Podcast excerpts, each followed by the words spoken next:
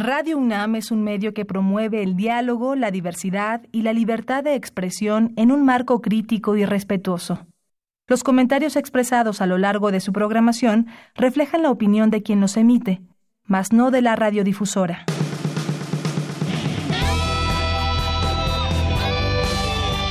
Prisma RU. Relatamos al mundo.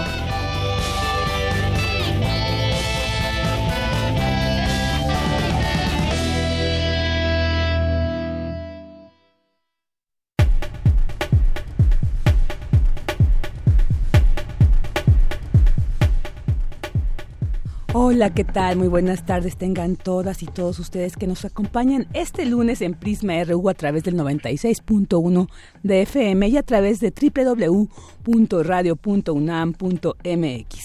Soy Virginia Sánchez y en nombre de Deyanira Morán, titular de este espacio, les doy la más cordial bienvenida. Y también quiero darle la bienvenida desde tempranito a nuestra querida Tamara Quiroz, que no solo nos traerá, como siempre, alguna maravilla cultural, sino que me estará acompañando durante estas 2 horas. ¿Qué tal, Tam? Bienvenida. Virginia Sánchez, es un gusto saludarte y también saludar a todos aquellos que nos sintonizan a través de esta frecuencia universitaria.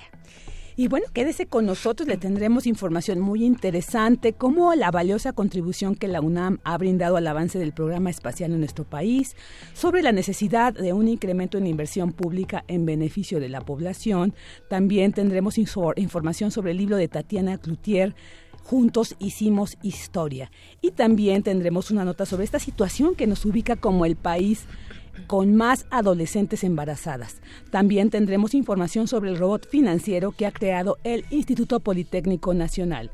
En entrevista platicaremos sobre Diseño Tux, el equipo que apenas recibió un importante premio de diseño de espacios e interiorismo en España, y también en entrevista sobre el cómo usan Instagram los mexicanos.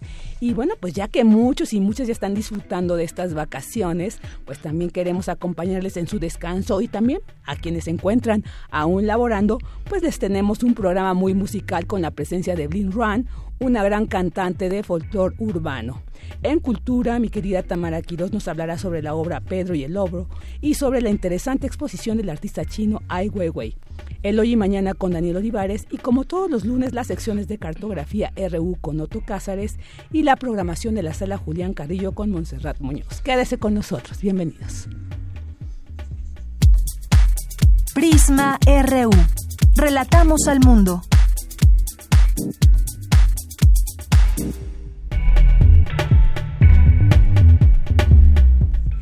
Virginia, tendremos información de la universidad y la UNAM contribuye al avance del programa espacial en México.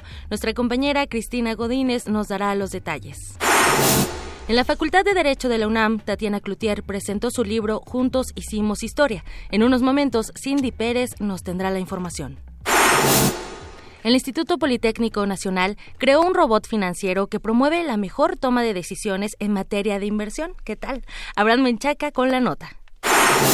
En temas internacionales, el presidente Andrés Manuel López Obrador reveló que la compañía Shell es la que vende más caro el combustible en el país. También, ante el incumplimiento del gobierno federal, médicos residentes de 82 hospitales de más de 24 estados de la República iniciaron un paro activo de labores. Hoy en la madrugada, alrededor de 3.000 migrantes hondureños que permanecían en el Parque Central de Tapachula, Chiapas, partieron rumbo al municipio de Huixtla. La caravana es custodiada por elementos de la Policía Federal y Estatal. En temas internacionales, Rusia confirmó que se prepara una cumbre entre el presidente Vladimir Putin y el líder norcoreano Kim Jong-un. Sin embargo, no dieron a conocer la fecha en que tendrá lugar la primera reunión entre ambos mandatarios. La Organización Mundial de la Salud informó que en los primeros meses de este año, los casos de sarampión a nivel mundial han aumentado un 300% respecto al mismo periodo de 2018. Los países africanos son los más castigados con la enfermedad y en Estados Unidos se han contabilizado 555 casos. El presidente de Francia, Emmanuel Macron, emitirá un mensaje televisivo a todo su país para dar a conocer proyectos prioritarios de acción y las medidas concretas. El propósito es disminuir el descontento de los ciudadanos y la crisis de los chalecos amarillos. Y en últimas noticias, un incendio se registró en la Catedral de Notre Dame, en París. El fuego empezó en la parte superior de este monumento histórico. Los bomberos, que tratan de controlar las llamas, informaron que el fuego afecta sobre todo a la torre conocida como la Aguja. Hoy en la UNAM, ¿qué hacer y a dónde ir? En Semana Santa, varios recintos culturales de la UNAM permanecerán abiertos, como el Museo Universitario del Chopo, Museo de la Luz, San Ildefonso y el Museo Universitario Arte Contemporáneo en horarios habituales. En el MUAC podrás disfrutar de la exposición Restablecer Memorias, del activista y artista contemporáneo chino Ai Weiwei. Esta muestra está integrada por el Salón Ancestral de la Familia Wang y por un mural construido con piezas de la marca Lego que representa los retratos de los 43 estudiantes desaparecidos de Ayotzinapa.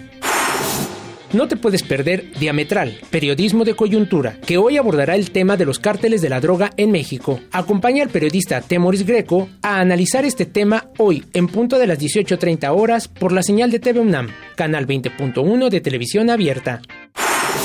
Si lo prefieres, puedes disfrutar de una emisión más de La Hora Elástica, que hoy tendrá como invitada a la escritora, periodista y dramaturga mexicana Sabina Berman. Acompaña a Fernando Rivera Calderón, Luisa Iglesias, Marisol Gacé y Pepe Gordon en una nueva aventura elástica llena de poesía, música y análisis político. Sintoniza la señal de TV UNAM por el canal 20.1 de Televisión Abierta en punto de las 20:30 horas.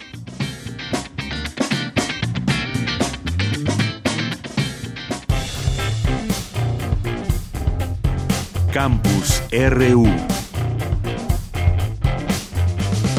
bueno, ya la información que se genera en nuestro campus universitario contribuye la UNAM al avance del programa espacial en México. La información con Cristina Godínez. Vicky, Tamara, muy buenas tardes. El Programa Espacial Universitario de la UNAM fue creado en julio de 2017 y está dedicado a crear sinergias y coordinar esfuerzos multidisciplinarios de la comunidad científica y tecnológica para el avance de la investigación espacial, el desarrollo de la infraestructura para el progreso de la tecnología en ese ámbito y sus aplicaciones.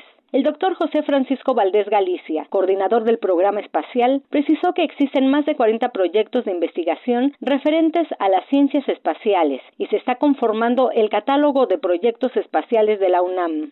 El también investigador del Instituto de Geofísica recordó que el 12 de abril de 1961, el astronauta ruso Yuri Gagarin realizó el primer vuelo espacial tripulado, un evento histórico que abrió el camino a la exploración del espacio. El soviético, a bordo de la nave Vostok 1, logró la hazaña de ser el primer humano en viajar al espacio exterior.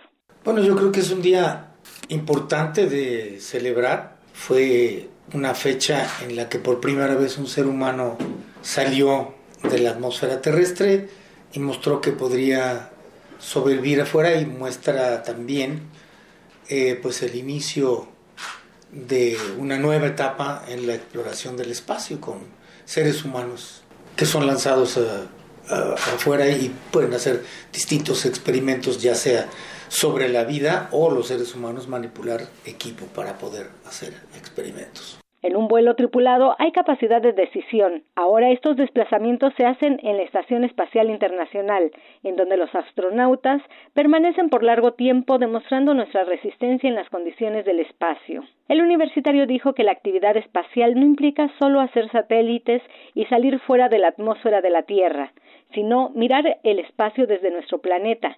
En ese aspecto, México ha tenido una participación destacada.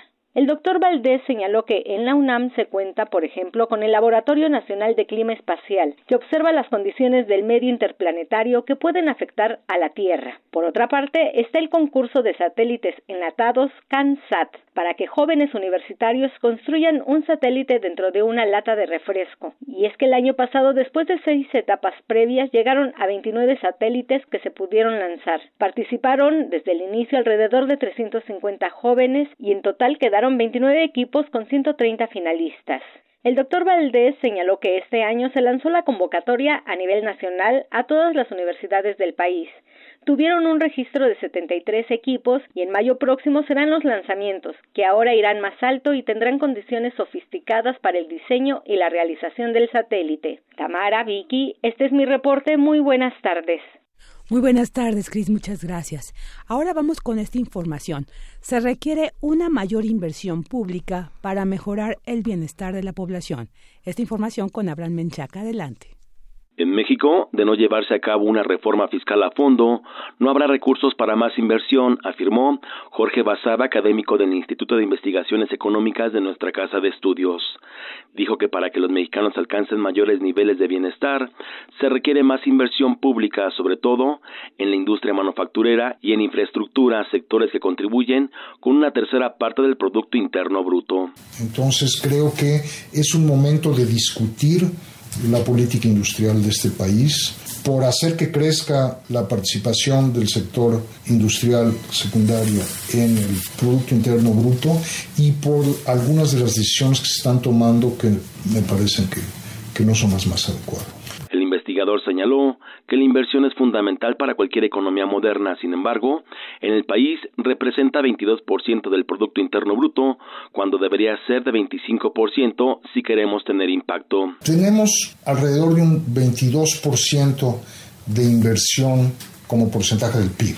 Tiene que subir arriba del 25% si queremos que tenga un impacto en el crecimiento.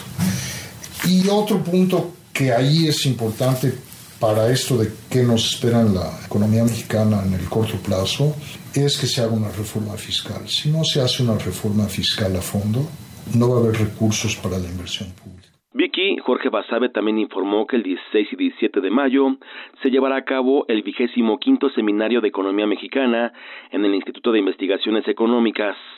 Ahí se plantearán propuestas de política económica mexicana mediante 6 meses de análisis y 20 ponencias, bajo el título Retos de la Economía Mexicana, Presente y Futuro hacia un nuevo modelo de desarrollo. Este encuentro abordará aspectos como el diseño de nuevas políticas industriales y se analizarán temas como el desafío tecnológico, las condiciones laborales y el combate a la pobreza. También perspectivas macroeconómicas y finanzas públicas, los cambios en el Tratado de Libre Comercio y la nueva integración económica internacional. La información que tengo. Buenas tardes. Buenas tardes, Abraham, muchas gracias. Ahora vamos con este libro que presentó Tatiana Clouthier en la Facultad de Derecho, denominado Juntos Hicimos Historia. Cindy Pérez nos tiene esta información. La legisladora federal y ex coordinadora de la campaña de Andrés Manuel López Obrador estuvo presente en la entidad universitaria para hablar de su texto Juntos Hicimos Historia, en el que en poco más de 300 cuartillas, Clouthier Carrillo cuenta el trayecto que recorrió al trabajar con el mandatario y que concluyó con la jornada electoral histórica que llevó a un representante de la izquierda por primera vez a la presidencia de México. Narrar esta historia que 30 millones de mexicanos decidimos escribir desde donde cada quien lo hizo. Unos cuidando casilla, otros repartiendo periódico, otros tocando la puerta y viéndote cara a cara y a los ojos y diciéndote este es el proyecto al que te estamos invitando, otros en la friega de andar tocando puertas y pidiendo el voto como candidatos o candidatas, otros con responsabilidades como lo tuvieron al presidente dividir el país en 5 regiones. El mío era de la cara bonita, ¿sí? En donde te tocaba salir a hacer, a promover. Y como les digo yo, y lo pongo aquí en el libro, era mi Caperucita Roja vendiendo aquí sus tamalitos y era muy fácil vender porque creemos en el proyecto. Evaluó 5 meses, estos 5 meses han caminado a empezar ya a llevar a cabo muchas de estas acciones de promesas de campaña. Necesitamos entrar para cambiar las cosas, cambios de raíces, y los cambios de raíces duelen. En los cambios de raíces tú pierdes algo y el perder lo que yo siento que merezco, para buscar esta equidad, para buscar esta igualdad, y no para quitarle al que tiene, sino para crear condiciones para que el que se quedó atrás tenga caminos para llegar a un piso parejo, es de lo que estamos hablando, y quienes tienen privilegios no les gusta perder privilegios. Por su parte, Mónica González Contró, abogada general de la UNAM, señaló que la obra cuenta dónde estamos y refleja algo que está en el ambiente. La política tradicional de algunos años ya no sirve para transmitir mensajes. Vamos a escucharla. Porque lo que nos deja ver en primera línea es que lo que marcó esta campaña fueron cosas diferentes. No fueron las campañas, no fueron los espectaculares, no fueron los volantes, no fueron los anuncios en televisión, sino una forma mucho más cercana de transmitir un mensaje. Y pues también su calidad de mujer le da una perspectiva muy muy concreta al libro, ¿no? ¿Quién es Tatiana Clouthier? Es una política reconocida, con amplia experiencia, pero además el apellido Clouthier, no solamente por Maquillo, no solamente por Tatiana, por la familia, pues es un apellido que ha tenido un papel importante en la historia de México, que trasciende la política, y entonces es interesante también por esta situación de la autora, pero además por el perfil de la autora, porque es una política, pero es una política no tradicional. La obra Juntos Hicimos Historia está dividida en subtemas ordenados cronológicamente desde antes de la campaña hasta el 1 de julio. Este es el reporte. Muy buenas tardes. Buenas tardes, Cindy. Muchas gracias. Queremos escuchar tu voz. Nuestro teléfono en cabina es 55 36 43 39. Relatamos al mundo. Relatamos al mundo.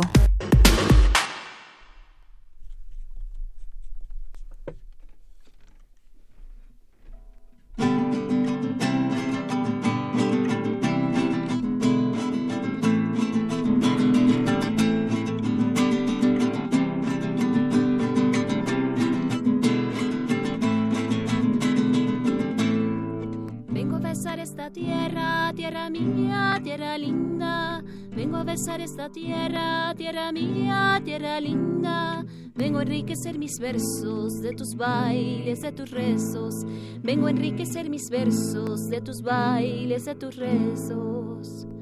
El sol envidia a la luna sus paseos al anochecer. El sol envidia a la luna sus paseos al anochecer. Y la luna ya quisiera de mañana amanecer para alumbrar estos presos del atardecer. Mil gritos de libertad, molienda de sangre y pan.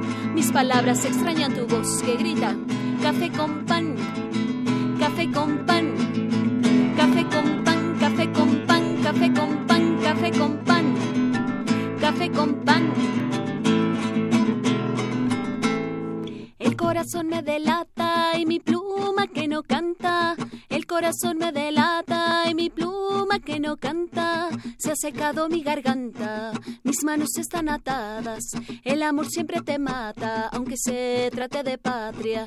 El amor siempre te mata, aunque se trate de patria. Agua que no has de beber, date y déjala correr. Agua que no has de beber, date y déjala correr. Tiene ríos el saber, tiene cuencas el querer, tiene llanos el crecer. Mil gritos de libertad, molienda de sangre y pan. Mis palabras extrañan tu voz que grita café con pan, café con pan, café con pan, café con pan, café con pan, café con pan, café con pan. Mil gritos de libertad, molienda de sangre y pan. Mis palabras extrañan tu voz que grita café con pan, café con pan, café con pan, café con pan, café con pan, café con pan.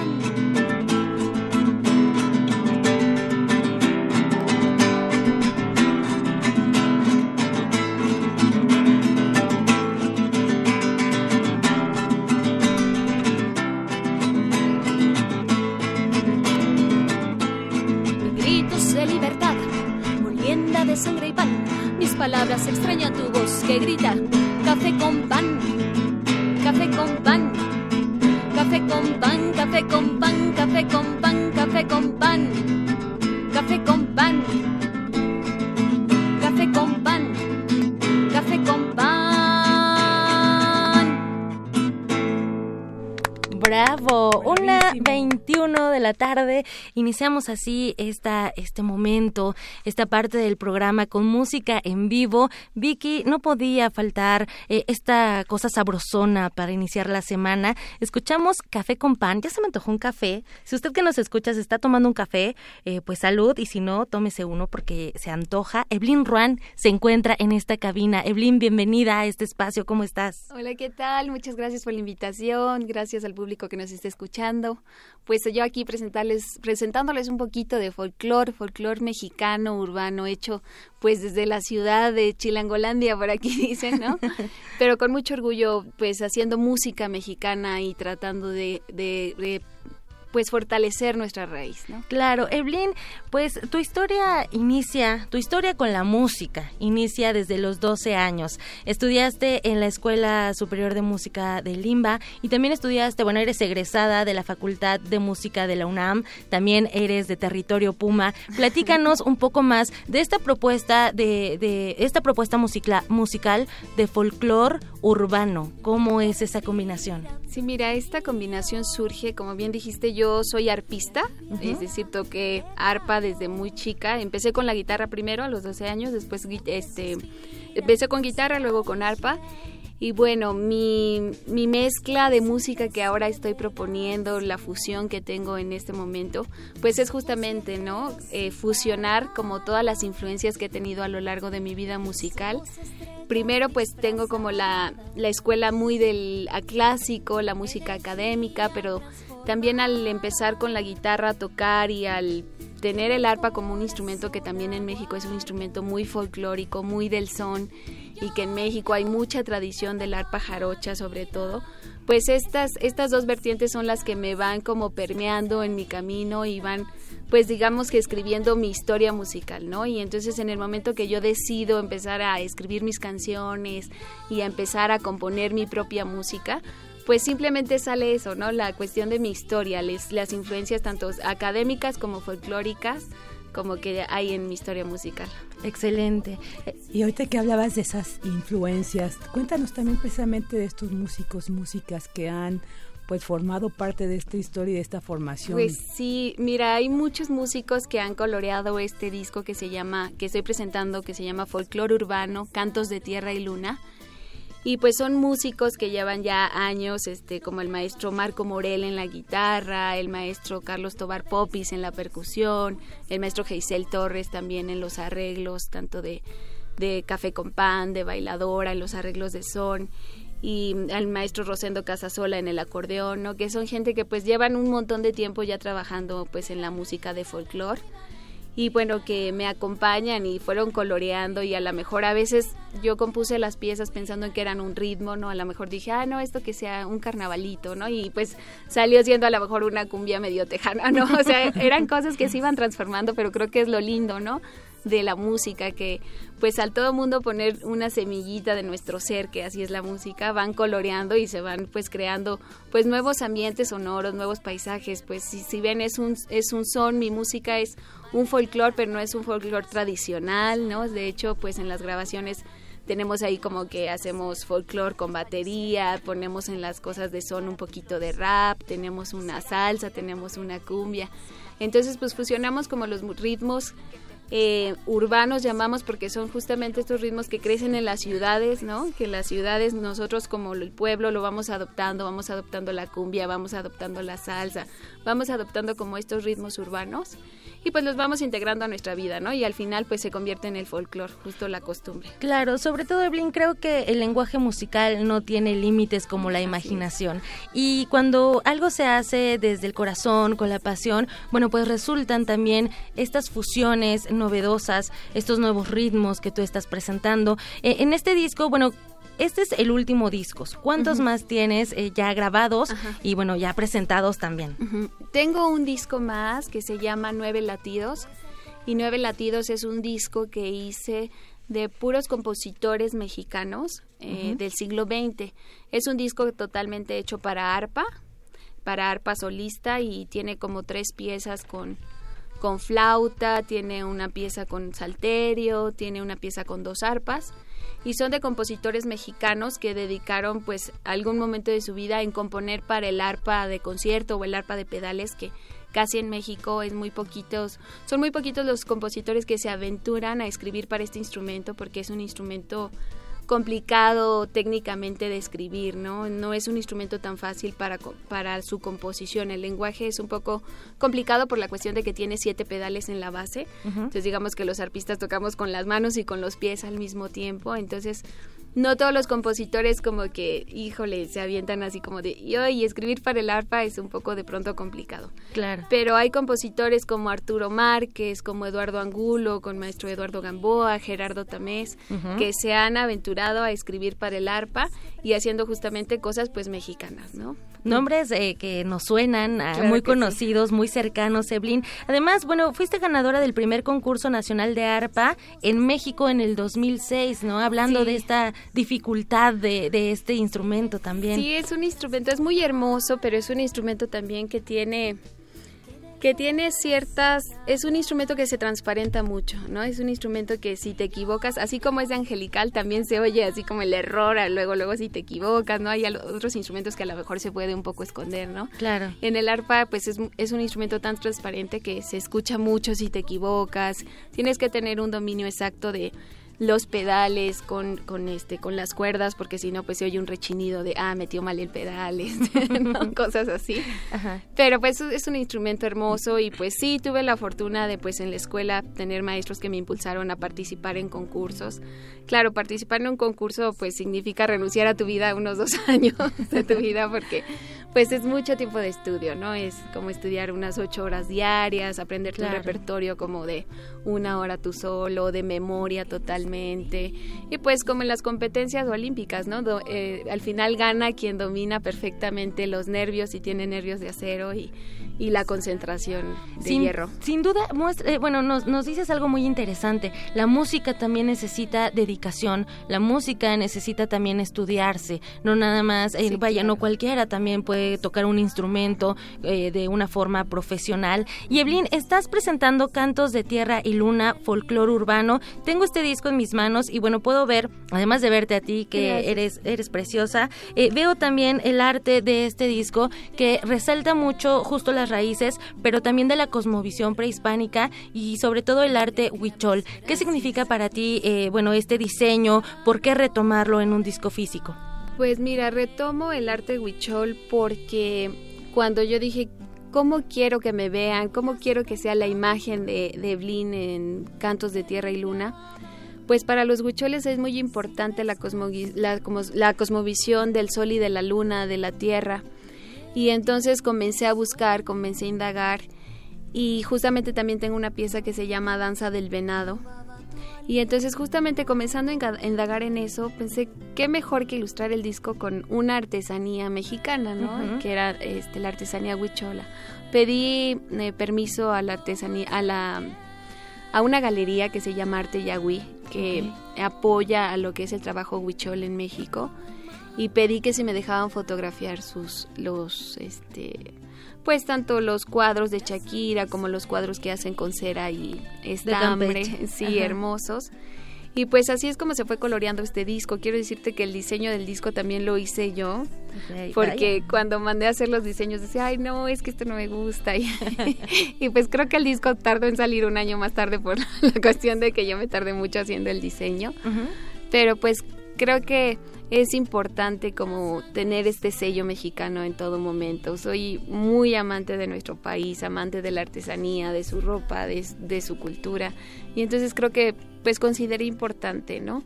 Que el arte del disco pues tuviera justamente esto, ¿no? Este sello, Evelyn, realmente, los mexicanos somos muy afortunados. Tenemos esta parte de las artesanías que muchas veces no valoramos. Y es muy importante también dar esa difusión a los artesanos, a lo que entregan con cada una de sus piezas, porque entregan el corazón. Porque además, hecho a mano es eso, ¿no? Hacerlo con el corazón y que ninguna pieza va a ser igual. A lo mejor también como las composiciones musicales, ¿no? Ninguna canción va a ser igual. Entonces, también acercarnos un poco a esa parte del arte prehispánico, a esa parte también de nuestros ancestros, la cosmovisión que ya ahorita mencionabas, a través de este disco. ¿Cómo ha sido este trayecto? Porque además, es un sello independiente totalmente. ¿Cómo ha sido para Blin Ruan este trayecto y este camino de la música independiente? Pues mira, ha sido difícil, ¿no? Ser músico independiente no es una labor fácil en nuestra ciudad o en nuestro país, pero ha sido también muy gratificante la respuesta como que el público ha tenido con esta música, ¿no? Hemos tenido la oportunidad pues de que nos abran espacios en la radio, en la televisión, en la revista Proceso, que nos han entrevistado. Y bueno, creo que lo mejor, y cuando uno hace las cosas, como lo acabas de decir, con el corazón y desde esta sinceridad y honestidad de, pues, esta soy yo, ¿no? Y y estoy vestida así y soy mexicana, y lo único que quiero es llevar pues la música de México muy en alto y hacer pasar lindos momentos a la gente con la música, ¿no? Porque creo que la música pues alegra los corazones, ¿no? Así y es creo que la mayor función que tenemos los músicos en esta sociedad, ¿no? Regalar. Además, la música es una excelente compañía, Blin Ruan. ¿Y qué te parece si justo para compartir más y hacer esa conexión con nuestro auditorio nos cantas otra canción? Claro que sí. De fondo estamos escuchando un poco de este disco, Cantos de Tierra y Luna, pero nos gustaría que nos cantaras en vivo, aprovechando que estás aquí visitándonos. Con mucho gusto. Les voy a tocar una pieza que se llama Bailadora, y Bailadora también es un son que está dedicado a las bailadoras folclóricas de nuestro país, ¿no? Y se lo dediqué a una muy amiga mía, Ruth Canseco, bailadora de folclore regional de nuestro país, y esto dice así.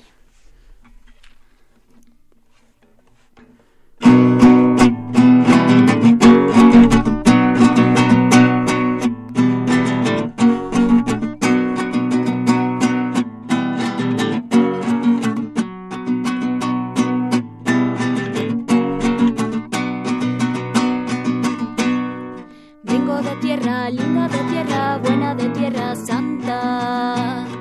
Vengo de tierra linda, de tierra buena, de tierra santa. Mis manos son de barro, mi piel dorada, mis versos claros. Mis manos son de barro, mi piel dorada, mis versos claros. Traigo ritmo en mis tacones, mis listones de colores. Ritualitos por montones, ritualitos por montones. Bailadora, bailadora, ven y baila este son. Bailadora, bailadora, desnúdame el corazón. Bailadora, bailadora, ven y baila este son. Bailadora, bailadora, desnúdame el corazón. Desnúdame el corazón y embriágame la razón. Desnúdame el corazón y piérdete en mi canción, y piérdete en mi canción.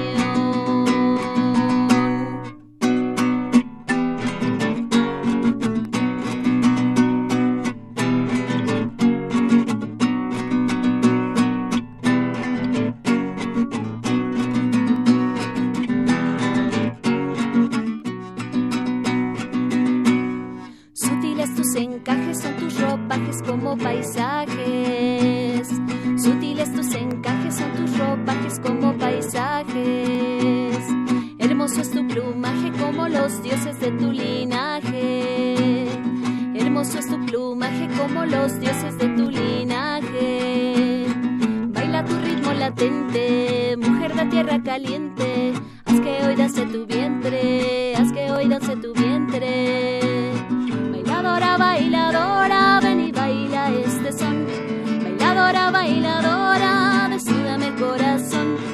Bailadora, bailadora, ven y baila este son. Bailadora, bailadora, desnúdame el corazón. Desnúdame el corazón y embriágame la razón. Desnúdame el corazón y piérdete en mi canción, y piérdete en mi canción. Bravo, Blin Ruan. Oye, también dedicada para todas las bailadoras que se encuentran ahorita en sus casas. A lo mejor también están trabajando, a lo mejor están en el tráfico que no hay en la Ciudad de México, o también en algunas otras latitudes, porque también nos escuchan a través de internet. Blin Ruan, para la gente que nos está acompañando también a través de esta frecuencia, tienes presentaciones próximamente para que la gente se acerque, te conozca y también te escuche totalmente en vivo. Claro que sí. Mire, tenemos una presentación el 2 de mayo en el Mesón Peña, el Mesón de la Guitarra, que está ubicado en Avenida Félix Cuevas, 332, en la Colonia del Valle. El 2 de mayo a las 8 de la noche vamos a estar ahí con Guillermo Manso, otro trovador, con Marta Isabel, otra cantante, y va a ser una noche de folclore mexicano inolvidable, no se lo pueden perder. Ese es el 2 de mayo. El 4 de mayo estaremos en un café que se llama Chapata Vive, en la colonia Narvarte. El 22 de junio estaremos en el Teatro María Rojo a las 6 de la tarde. Va a ser un concierto revestido de bailadoras, revestido de música, de video, un concierto totalmente interdisciplinario donde vamos a estar presentando el disco Cantos de Tierra y Luna.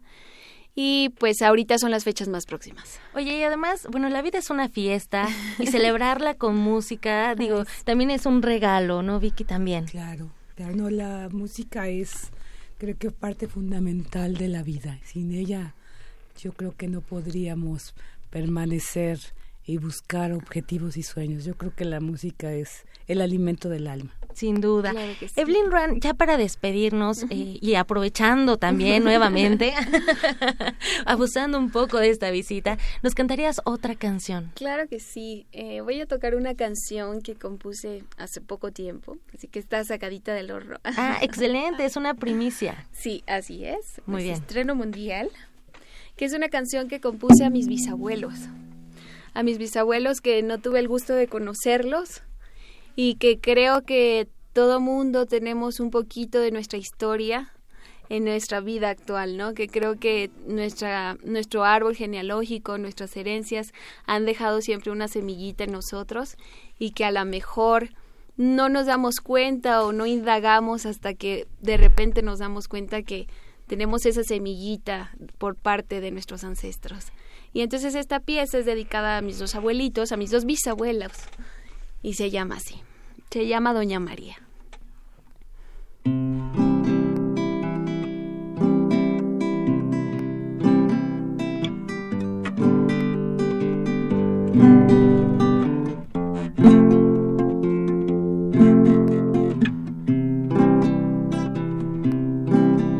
Buenas tardes, Doña María, ¿quién es usted? No tuve el gusto de conocerle, tarde llegué. Cuenta mi abuela que usted tocaba el piano también. Pues que le cuento que estudié el arpa y ni sé por qué. Creo que por usted, creo que por usted, pues en mi alma ya traía su ser. Creo que por usted, creo que por usted, pues en mi alma ya traía su ser. Solo en el cofre hay un recuerdo en el tocador. Es una foto de usted, María, con Don Abor. Solo en el cofre hay un recuerdo en el tocador. Es una foto de usted, María, con Don Abor. Con Don Abor, mi bisabuelo, válgame Dios. Con Don Abor,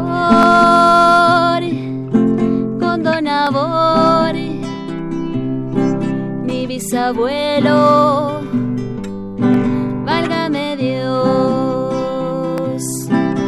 Yo no sé si me conocen, si al otro lado llegan las flores que cada año pongo en mi altar con tamalitos, agüita y pan. Con tamalitos, agüita y pan.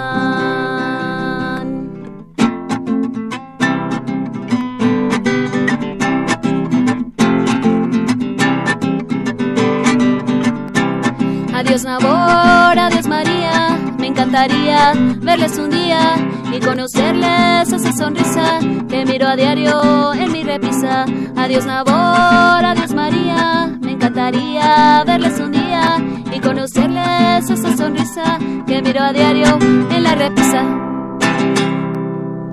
Qué bonita. Bravo, Blin Ruan. Oye, qué importante es seguir preservando la oralidad, conocer esas historias detrás de la historia y que un artista nos los comparta. Bueno, fue una magnífica intervención y bueno, pues no nos resta más que desearte mucho éxito y también invitar a la gente a que se acerquen a El Mesón de la Guitarra el jueves 2 de mayo a las 8 de la noche en Félix Cuevas, número 332, Colonia Benito Juárez, bueno, Alcaldía Benito Juárez.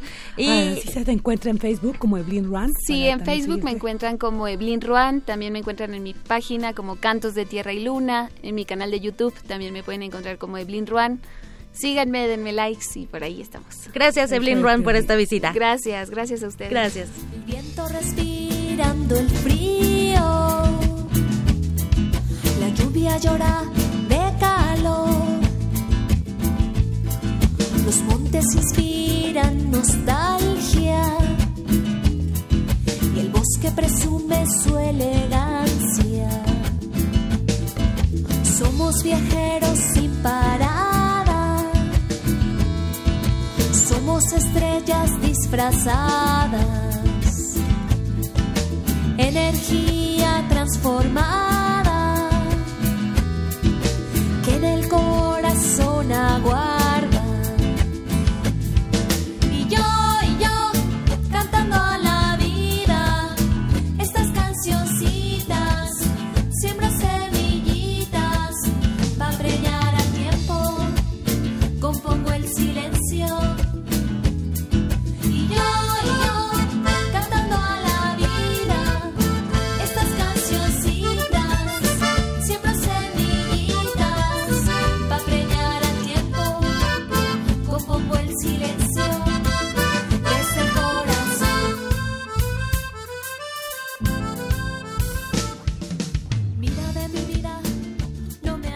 Porque tu opinión es importante, síguenos en nuestras redes sociales, en Facebook como Prisma RU y en Twitter como @PrismaRU.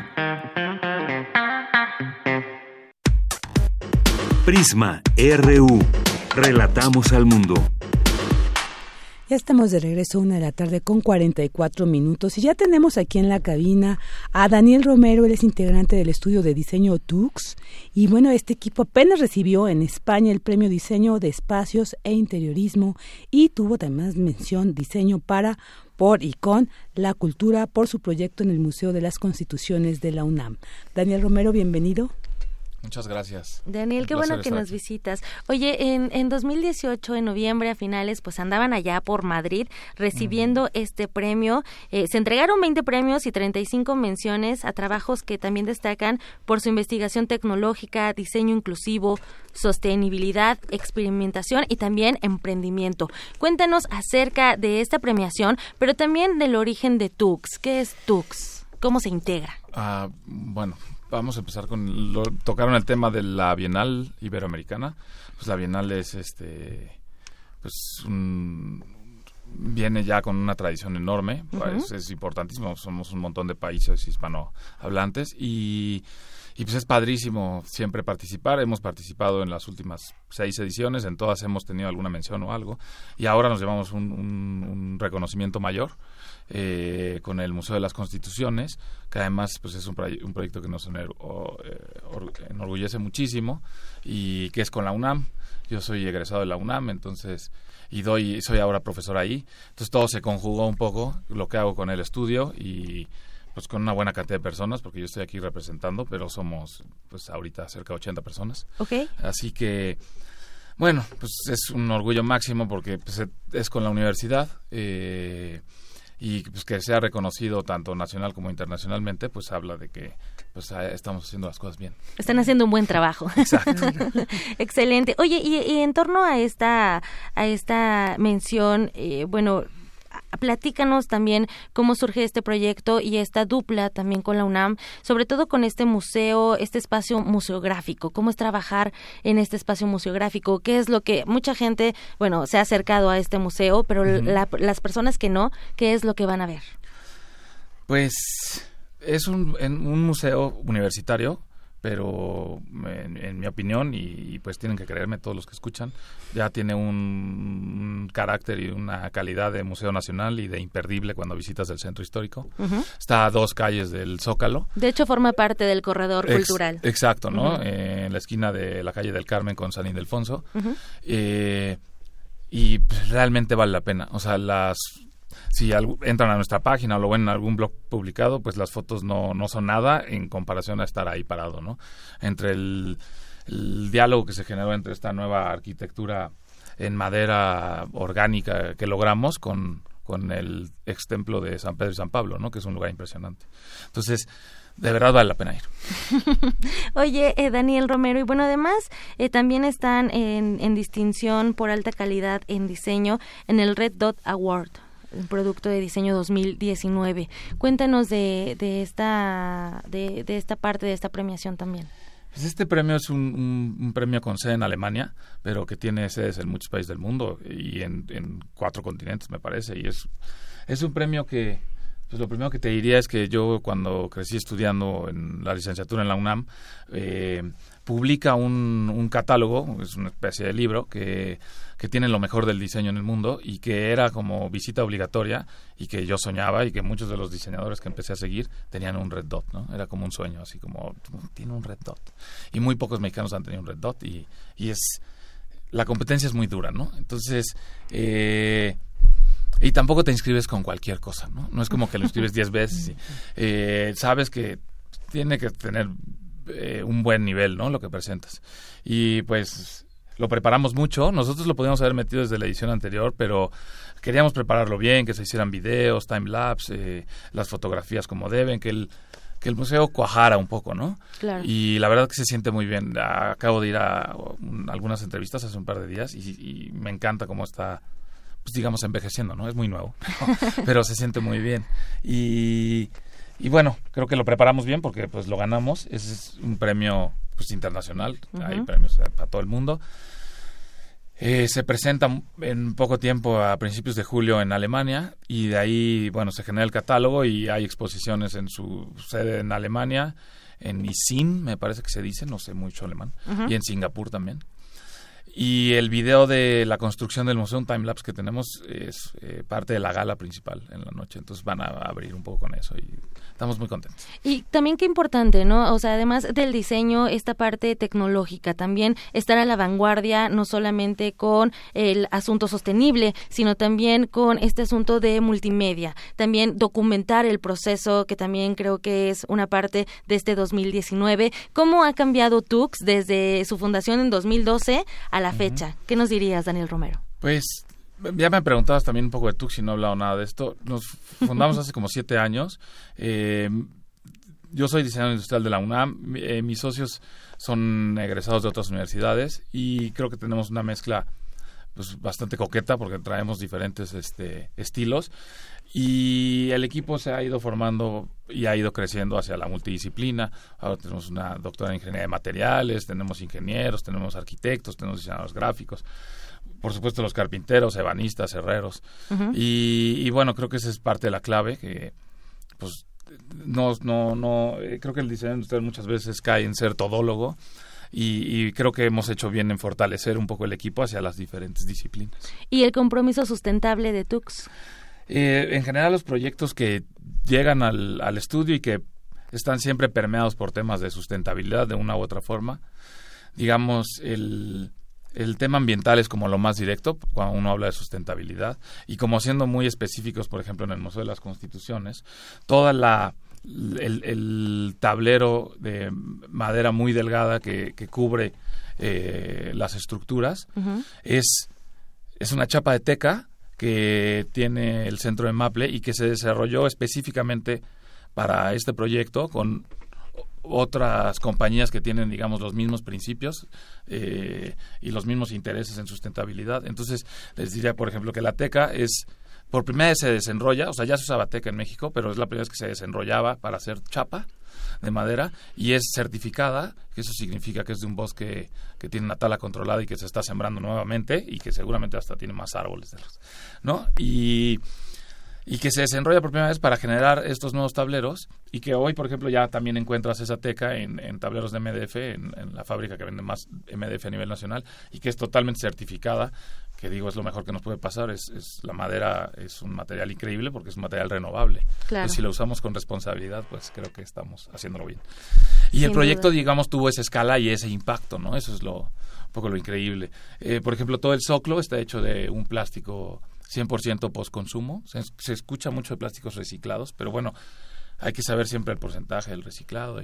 Y ese lo hace la segunda fábrica de cables más grande del mundo, y también nos hemos sido parte de la prueba. Y con esto quiero decir que nos metemos hasta, digamos, hasta las entrañas en los proyectos, ¿no? Hasta el diseño del mismo material y a trabajar con los proveedores del material. Claro. La iluminación es LED bajo consumo. Digamos, es como muy... Y TUS como tal, pues es un estudio que trabaja muy ligado al taller, está en el mismo lugar. Eso ya existe poco, digamos. El diseñador está bajando todo el tiempo a interactuar con los carpinteros y con la máquina, el robot que corta esto. Nunca hemos querido, digamos, separarlo. Es una fábrica que no trabaja los sábados. Creo que con eso explico mucho. O sea, en general las fábricas están ligadas a imaginar un lugar gris, un lugar en las zonas feas de las ciudades, que huele mal, que la gente está muy explotada, que tienen malos salarios, etcétera. Y nosotros, desde que decidimos ser empresarios y montar algo así, pues creemos que no tiene que ser así. Y estamos apostando por otra cosa, y ahí vamos, llevamos 7 años. Sin duda es un compromiso no solamente ambiental, sino también social, que es lo que estamos haciendo, cómo estamos consumiendo nuestros recursos naturales. Y bueno, ustedes a través del diseño nos muestran esta parte de que también el diseño puede ser sostenible. Sin duda, ya nos platicaste muy bien. Daniel Romero, ¿dónde das clases en la UNAM, pero en qué facultad y de qué? Doy clases en diseño industrial, que es el CIDI, el Centro de Investigaciones de Diseño Industrial, que pertenece a la Facultad de Arquitectura, es una de las 4 carreras. Estoy dando el tercer año, el taller de diseño, se llama taller de diseño de clase, y digamos es como un poco como la columna vertebral, es el taller con más horas, y específicamente vemos producción y función en los semestres que estoy dando, aunque ya llevo 9 años desde que empecé como ayudante, digamos, y 7 años solo, y he pasado por todos los semestres, ya creo que ya sé de todos. Y también comparto aula con Oscar Hagerman, que es un personaje muy famoso que seguro conocen. Sí, claro. Y que empezó desde asesorarme la tesis y ya nunca lo solté, y lo tengo ahí. Hiciste bien. Exacto. Hiciste muy bien, Daniel Romero. Y estoy con él en la clase de mobiliario, en la que enfocamos mucho el tema de hacer una silla que sea cómoda, que esté centrado en las personas. Estamos diseñando para ellos. Y en temas de sustentabilidad, obviamente, ambientales, y pues quién mejor que Oscar para los temas sociales y de trabajar con lo local, ¿no? Claro, y sobre todo que el diseño no nada más es una imagen, ¿no? También debe de ser funcional y tener en este caso, también comodidad. Daniel Romero, pues nos dejas con muchas ganas también de visitar el Museo de las Constituciones para conocer a través de este recinto, pues el trabajo que están realizando en TUCS. ¿Cómo lo seguimos en redes sociales ya para finalizar?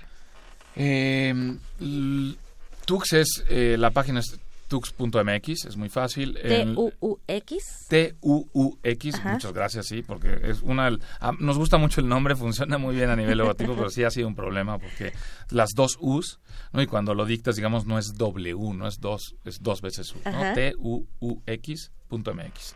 Y igual en el resto de las redes es _MX en Instagram y en Facebook, ¿no? Excelente. Daniel Romero, pues muchísimas gracias por acompañarnos, integrante del estudio de diseño TUCS, son 80 personas trabajando, tú hoy nos visitaste y agradecemos mucho esa visita, que tengas una excelente tarde. Muchas gracias. Gracias, Daniel. Gracias a ustedes. Relatamos al mundo. Relatamos al mundo.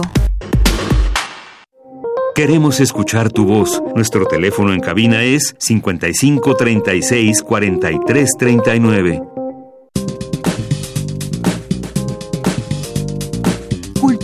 RU.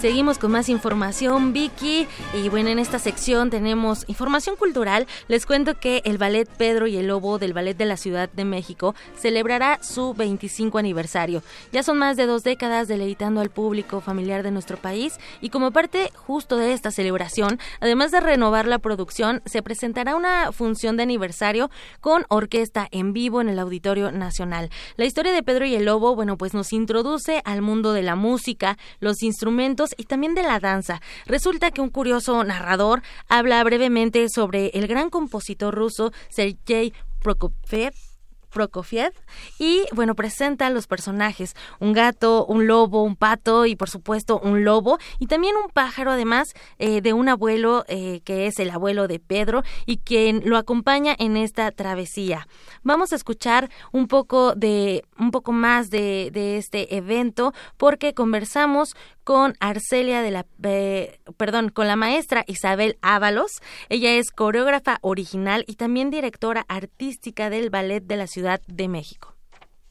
Esta función es para conmemorar los 25 años de Pedro el Lobo. Esta coreografía que hice con el objetivo de que los niños pudieran conocer los diferentes estilos de danza, acercándome con lo que es obviamente Prokofiev, que quiere que los niños conozcan los diferentes sonidos de los instrumentos. Mi idea fue acercarlos a los diferentes estilos de danza. Y claro que ahora nos vestimos de gala por estos 25 años. ¿Y por qué? Pues obviamente va a ser con la orquesta en vivo, y qué mejor que el niño vea y visualice el instrumento real. Nosotros normalmente pues lo hacemos con sombras y con un instrumento que es de madera, pero no es el real. Entonces ahora con la orquesta en vivo y con la narración de Maribel Martínez vamos a llevar a cabo este 25 aniversario que nació Pedro y el Lobo. Entonces esto, aparte de que será lo que cierra el programa, tenemos la Orquesta de las Américas, dirigida por el maestro Enrique Demet, va a venir específicamente para apoyarnos en esta ocasión y compartir con nosotros una vez más en el auditorio, ya que él estuvo con nosotros en otras representaciones ya en el Auditorio Nacional. Pues va a haber otros fragmentos que se van a interpretar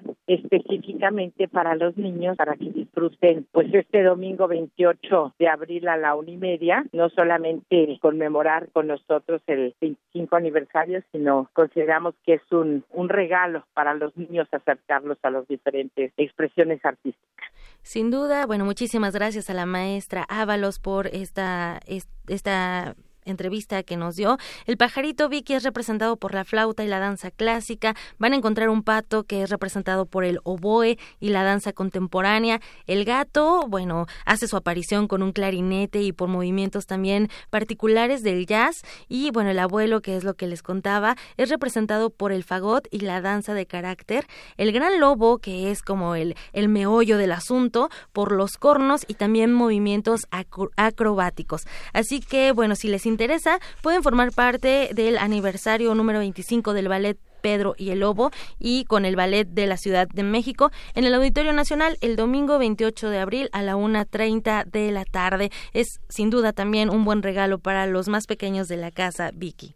Sí, excelente invitación, Tamara. Yo creo que con todo esto que nos has descrito, pues ya nos has generado esa inquietud por ir a ver a Pedro y el Lobo y disfrutar, pues además en estas vacaciones. También, así es, Vicky. Muchas gracias, Tam. Vámonos a un corte.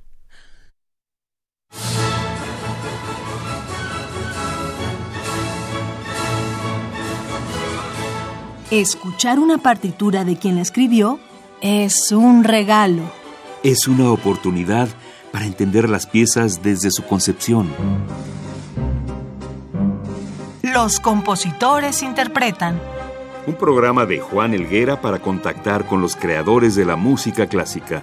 Acércate a su ejecución, melodías, biografía y contexto todos los domingos a las 5:30 de la tarde. Por el 96.1 de FM.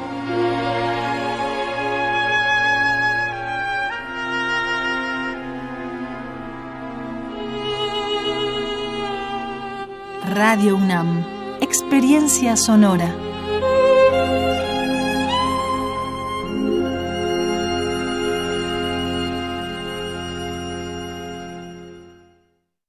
En 30 años, el mal manejo de los recursos naturales ha acabado con el 26% de nuestros bosques. Tan solo entre 2010 y 2015 perdimos 91.000 hectáreas de bosques cada año. La ventaja es que ahora, con la nueva Ley General de Desarrollo Forestal Sustentable, se cuidarán mucho más y mejor nuestros bosques y selvas. Algunos beneficios son que se le pagará a los propietarios de los bosques para cuidarlos y conservarlos. ¿Y de quién creen que fue esta propuesta?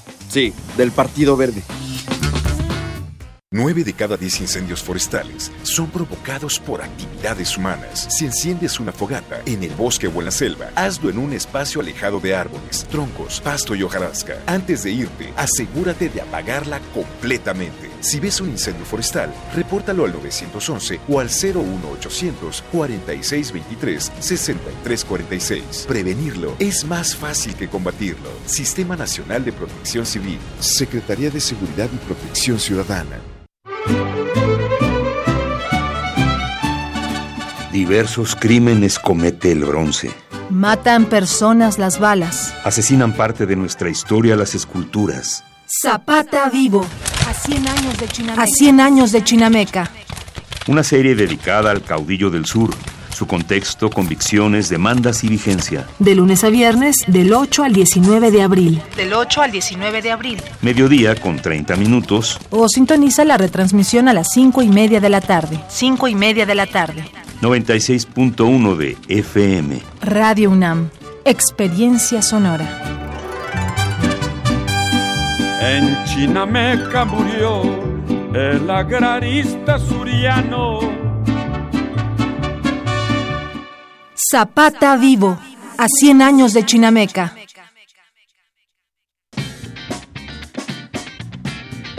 Mañana en la UNAM, ¿qué hacer y a dónde ir? ¿Sabes cómo se genera la luz? ¿Qué explicaciones hay sobre su naturaleza?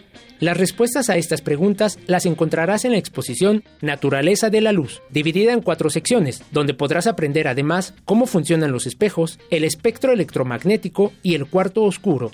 Esta muestra está disponible en el Museo de la Luz, que se encontrará abierto esta semana de asueto del 16 al 21 de abril de 10 a 17 horas. La Dirección General de Personal organiza la conferencia Cómo controlar la ira y el enojo, que se llevará a cabo el próximo 24 de abril a las 16 horas en el Auditorio Nabor Carrillo de la Coordinación de la Investigación Científica, ubicado a unos pasos del Metro Universidad. La Secretaría Técnica del Comité de Análisis para las Intervenciones Urbanas Arquitectónicas convoca a la comunidad universitaria al taller Seguimiento y Análisis del Plan de Gestión del Campus Central de la Ciudad Universitaria, que se llevará a cabo el próximo 25 de abril en la sede del Comité de Análisis, ubicado a un costado del anexo de la Facultad de Filosofía y Letras. Consulta la convocatoria completa en www.comitedeanálisis.unam.mx. Para Prisma RU, Daniel Olivares. 2:05 PM, ya estamos de regreso, Tam. Así es, Vicky, muchísimas gracias a todos aquellos que nos acompañan a través del 96.1 de FM, también en www.radio.unam.mx,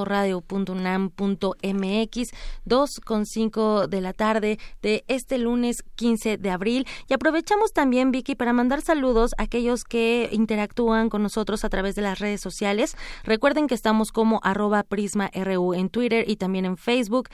Mandamos un saludo a Paloma G. Guzmán, quien nos agradece por la información de Pedro y el Lobo, dice que lo va a disfrutar. También a Berenice R. Lago, quien dice que es un día triste. Esto respecto a el tuit de Otto Cázares, quien al finalizar esta hora estará con nosotros, como todos los lunes, con su cartografía RU. Adelantar los relojes mientras Notre Dame arde, para hallar 3 huevitos de Pascua en la cabina radiofónica. Lo vamos a escuchar más tarde. También a Román Hernández, quien nos dice que muy bien, por los que ya están en un merecido descanso. Román, tú ya estás descansando, estás trabajando, cuéntanos, nosotros también estamos en ello. Y bueno, César Soto nos escribe: café con pan, es tarde por la hora, Mejor café con crema en la oficina. César Soto, bueno, esto lo dice respecto a la canción que tocó y que interpretó Blin Ruan, Café con Pan, que bueno, estuvo también aquí con nosotros. Y también tenemos información, Vicky,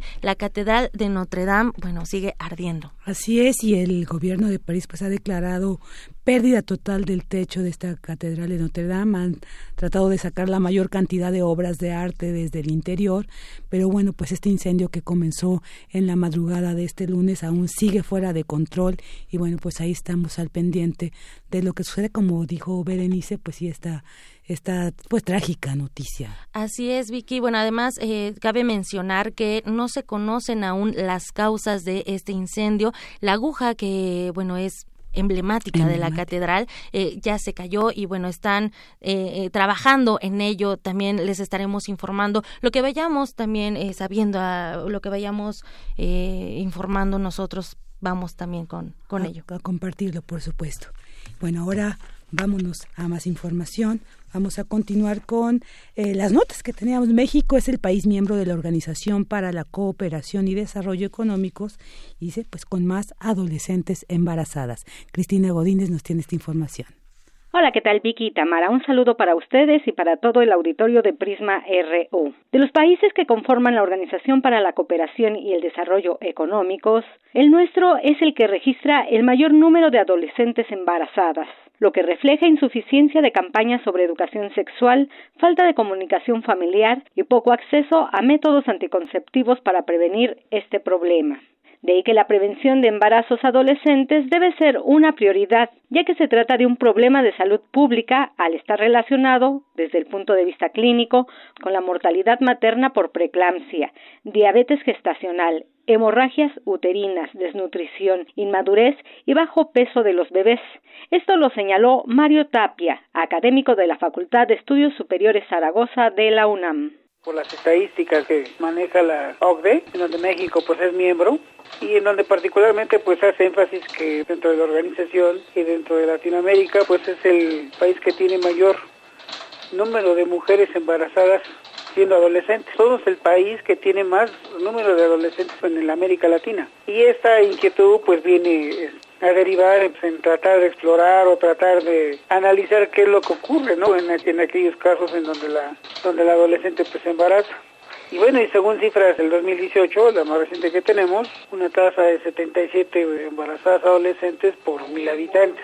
El universitario dijo además que las jóvenes no están preparadas emocionalmente para hacer frente a la maternidad y pueden ser víctimas de violencia psicológica o física por parte de la pareja o de la familia. Y es que el año pasado la tasa fue de 77 adolescentes embarazadas por cada 1,000 jóvenes de 15 a 19 años, y la edad de inicio de las relaciones sexuales en el 23% de este segmento fue entre los 12 y 17 años. De acuerdo con estadísticas de la Estrategia Nacional para la Prevención del Embarazo en Adolescentes, en México ocurren al año 340,000 nacimientos en mujeres menores de 19 años, y 15% de los hombres y 33% de las mujeres no utilizaron métodos anticonceptivos en su primera relación sexual. Mario Tapia subrayó que es necesario que el Estado mexicano tome en cuenta variables de riesgo de tipo individual, social y familiar involucradas en este problema. El académico concluye que se requiere educación para ejercer una sexualidad responsable y el abordaje con la familia, ya que la educación sexual no es exclusiva de la escuela o de los centros de salud. Tamara, Vicky, este es mi reporte. Muy buenas tardes. Buenas tardes, Cris, muchas gracias.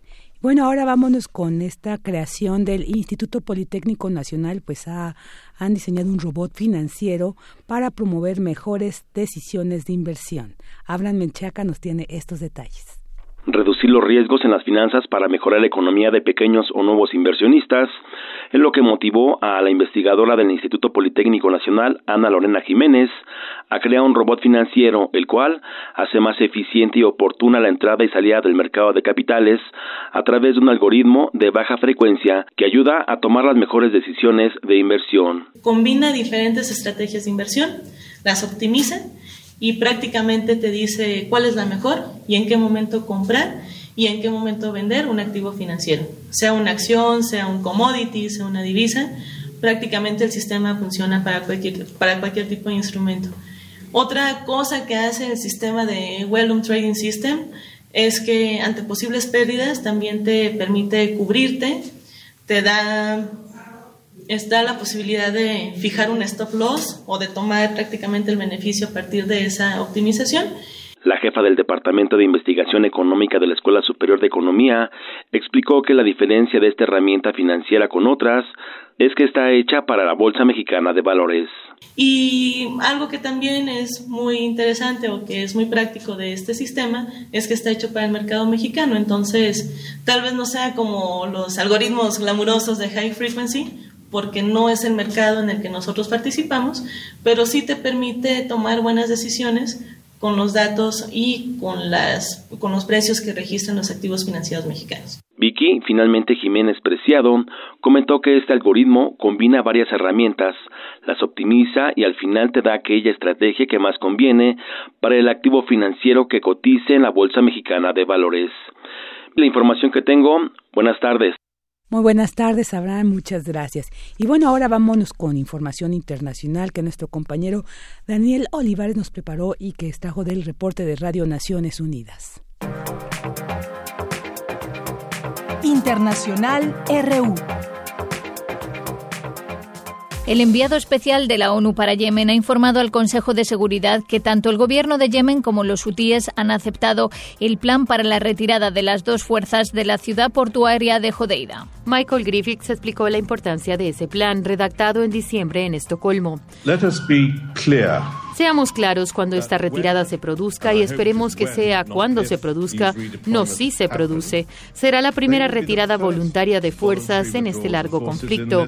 No es una decisión fácil de tomar para las partes y no me tomo su compromiso a la ligera. Ha tomado más tiempo del que esperábamos, pero el hecho de que ocurra es muy bienvenido.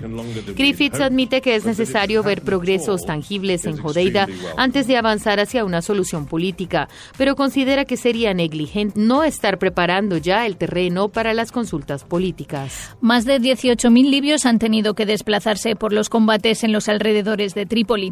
Se espera que la cifra siga subiendo porque los bombardeos aéreos y de artillería continúan. Solo este fin de semana, más de 2.500 civiles tuvieron que dejar sus hogares y miles más permanecen atrapados en los suburbios del sur de Trípoli. Hasta el momento, al menos 13 civiles han muerto y 35 más resultado heridos. Unos 3.000 migrantes y refugiados siguen atrapados en centros de detención próximos a las zonas de combate. En algunos casos, los guardias han abandonado las prisiones dejando a los detenidos a su suerte, sin comida ni otros suministros básicos. Los casos de sarampión en todo el mundo han aumentado un 300% en un año, según los últimos datos preliminares de la Organización Mundial de la Salud. Hasta el momento se ha informado de 112.000 casos en 173 países, frente a los 28.000 en 163 países en el mismo periodo del año pasado. El sarampión es una enfermedad extremadamente contagiosa que afecta a 9 de cada 10 personas expuestas que no están vacunadas. Además, causa 100.000 muertes anuales. En un editorial de prensa, los responsables de la OMS y de UNICEF lanzan la voz de alarma porque millones de niños siguen sin vacunar.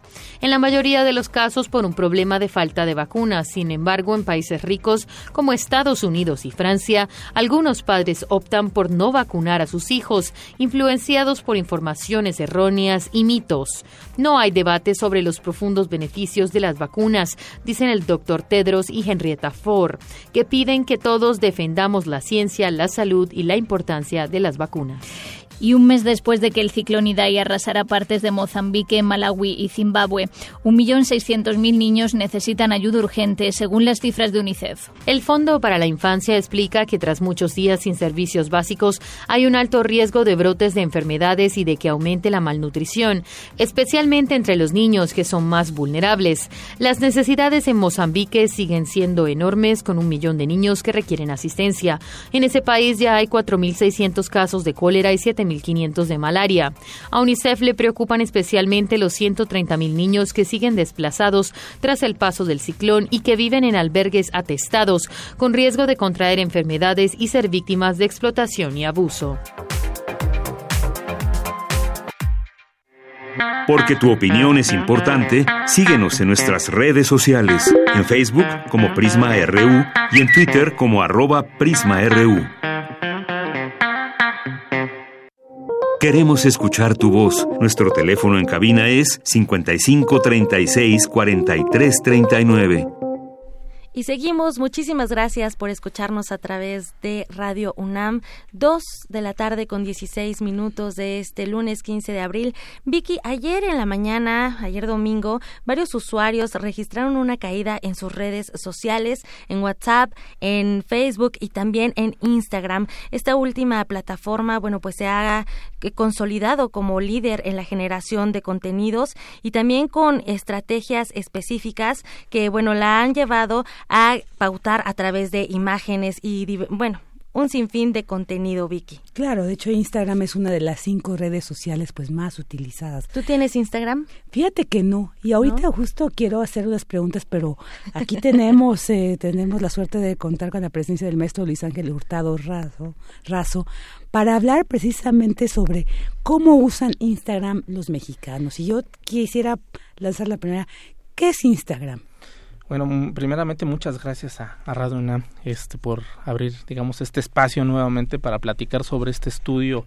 Que es la segunda entrega. Es la segunda entrega de un estudio que se llama o lleva por título ¿Cómo usan las redes sociales los mexicanos? Que está, digamos, integrado por las 5 redes sociales más usadas. En la primera parte que ya tuvimos el gusto de platicar aquí, que era sobre WhatsApp, ahora venimos con Instagram.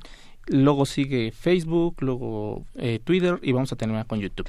Sobre la pregunta, ¿qué es Instagram? Pues bueno, Instagram es una red social única y exclusivamente o pensada en su primera instancia como una red para compartir o subir fotos, en las cuales había interacción por simplemente darle un like, digamos, a las fotos que los usuarios subían. Era una red pensada en ese momento.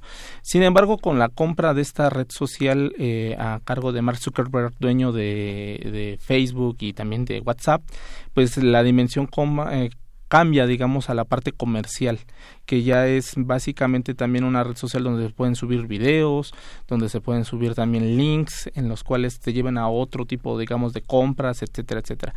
Últimamente, hace como 6 meses, Instagram estrenó una modalidad en la cual ya creas tu canal de televisión y ya transmites inclusive también en vivo y ese tipo de cosas. Para resumir entonces, ¿qué es Instagram? Pues es una red social en la cual pues ahora la interacción es única y exclusivamente con imágenes, ya sea fijas o también en movimiento. Perfecto. Muy bien. De hecho, bueno, yo recuerdo cuando empecé a usar Instagram, porque yo sí lo uso, realmente como uno de los primeros motivos eran los filtros. Como persona de pie, te tomabas una foto, le ponías un filtro y como bien lo mencionabas, tenías un like, un corazón y eso bastaba. Pero ahora, bueno, las estrategias han cambiado. ¿Y cómo usamos los mexicanos esta red social que nos mencionabas fuera del aire no se consideraba como tal?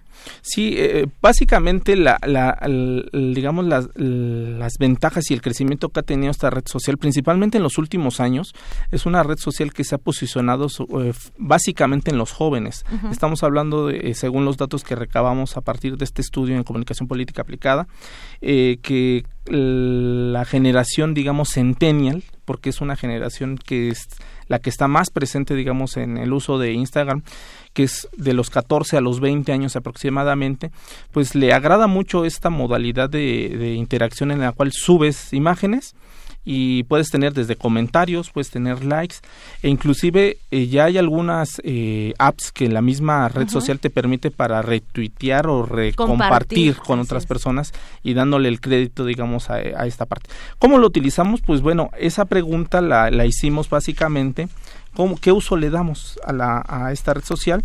Y básicamente encontramos que el 70% de los encuestados o de los entrevistados lo usa para compartir fotos suyas. ¿Qué quiere decir? Fotos en las cuales aparece, ya sea pues bueno, una entrevista puede ser el caso, en el trabajo, en sus vacaciones, con sus amigos, etcétera. La segunda, digamos, opción más usada o que más utilizan los mexicanos es compartir selfies. Somos muy proclives a esta modalidad.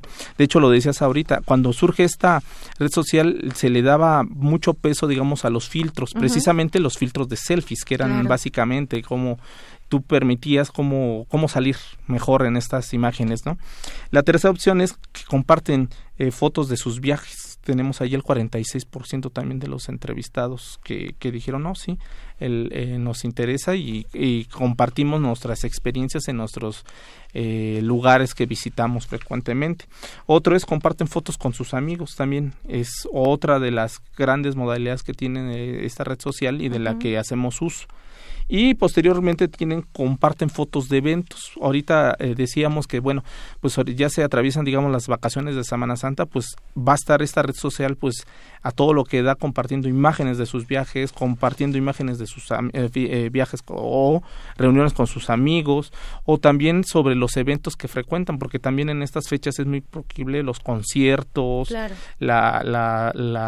pues, exposiciones, etcétera, etcétera, etcétera. Así es, maestro Luis Ángel. Bueno, hemos hablado de esta red social de una forma particular, ¿no? Uh-huh. ¿Qué es lo que hace un individuo? ¿Cómo interactúa con la plataforma? Uh-huh. Que, bueno, también hablando ya a un nivel, digamos, más amplio, pues también empresas han, a través de esta plataforma, interactuado con los usuarios mediante estos videos o estos links o ligas que te llevan al sitio, por ejemplo, de la promoción que están mostrando. Pero también nos mencionaba que el eje central de este estudio son las fake news, las noticias falsas. ¿Cómo Instagram funciona con noticias falsas? Sí, mira, esta pregunta la voy a responder de esta forma. Nosotros en el 2018, en el proceso electoral, nos llegaron muchos reportes de la presencia de fake news en diferentes redes sociales. Uh-huh. Nosotros habíamos detectado en WhatsApp, en Facebook, en Twitter y en algunas cosas de YouTube, pero de repente ciertas personas decían, mira, me llegó información falsa en Instagram, lo cual nos llamó mucho la atención, claro, por el simple hecho de que cómo puedes subir noticias, claro, falsas si es una red social para subir imágenes y videos. Uh-huh. Bueno, pues también existen, digamos, las fake news, y yo titulé en una plática que tuve el gusto con unos estudiantes decir, pues también las imágenes mienten, ¿no? Muchas imágenes que encontramos como fake news o que se hacen pasar como noticias, presentaban precisamente imágenes que están fuera de contexto o son alteradas para decir, bueno, aquí aparece tal persona, pero realmente no era esa persona, era otra persona, o situaciones en las cuales se compromete o sacada de contexto básicamente, claro, ¿no? Digamos, la situación. Las fake news también están presentes en Instagram, y lo que nos sorprendió en este sentido, y esto es una pregunta que le hicimos a los entrevistados, es si sabían detectar una noticia falsa, y el 73% nos dijo que sí, pero también el 91% de los encuestados dicen que habían encontrado o les había llegado información falsa en esta red social. O sea, uh-huh, sí habían recibido información falsa. Ahora, sobre de eso, nosotros les preguntamos que, como también sabrán, Instagram permite el método de enviar mensajes directos. Sí. O sea, también existe el mensajero. Pues el 39% de los entrevistados nos dijo que por ahí era un canal donde les enviaban información falsa. Bien. O sea, casi 4 personas de cada 10 recibían información falsa por medio del mensajero de Instagram. Ahora, a diferencia, digamos, este es un dato muy interesante con la encuesta de WhatsApp y esta pregunta de ¿quién les envía la información falsa? En el caso de WhatsApp nos decían que el principal motor, digamos, de envío de noticias falsas eran los familiares y los amigos. En el caso de Instagram es completamente diferente. El 51% decía o nos respondieron que eran personas desconocidas. Bien. Que les enviaban. O sea, desde ahí ya estamos hablando que la modalidad de envío de noticias falsas no parte del círculo cercano de las personas que tienen la cuenta, digamos, de Instagram. Otro porcentaje también era el que el 15% era enviado por amigos, y en el tercer lugar los familiares, completamente diferente en el caso de WhatsApp, que el principal motor era la familia, luego los amigos y muy, muy, muy, muy abajo los desconocidos. A mí me llama mucho la atención, maestro Luis Ángel Hurtado, que, bueno, estas cifras que nos presenta son cifras determinantes también, y me impresiona que 4 de cada 10, por ejemplo, en una plataforma que aparentemente no tiene tanto uso, bueno, o eso creemos, pero a través de este estudio, bueno, el panorama se abre completamente. Por supuesto, según datos del Instituto Federal de Telecomunicaciones, Instagram es la red social que más ha crecido en los últimos 5 años. O sea, el crecimiento ha sido gradual y sigue creciendo. Ahora, en el estudio del año pasado que hace el Instituto, bueno, el INEGI, nos decía que la segunda red más usada después de Facebook era Instagram. O sea, se colocó ya en el segundo lugar, a la par, ¿no? Casi a la par de Facebook. Después de ahí seguía WhatsApp, posteriormente seguía YouTube y en la quinta posición estaba lo que era Twitter. ¿Cómo puede ser que una red social en tan poco tiempo de imágenes se coloque? Las estimaciones es que esta red social en unos años se vuelva la red social más usada, por lo menos en México, no se digan en el mundo entero. Y también esas estrategias de mercado, ¿no? Y que muchas personas han encontrado un nicho para conseguir no solamente seguidores o los corazones que se comparten en esta red, sino también conseguir una forma de empleo. Por supuesto, encontramos en el estudio diferentes formas, digamos, del mercadeo, el llamado mercadeo, el intercambio de productos o de bienes, en la cual uno es las estrategias, o sea, que la gente que se emplea para hacer estrategias de posicionamiento para la gente que utiliza esta red social, o sea, para que gane seguidores, etcétera. Y otra es crear estrategias para las empresas de cómo puedan consumir sus productos a partir de un simple link, digamos, en Instagram.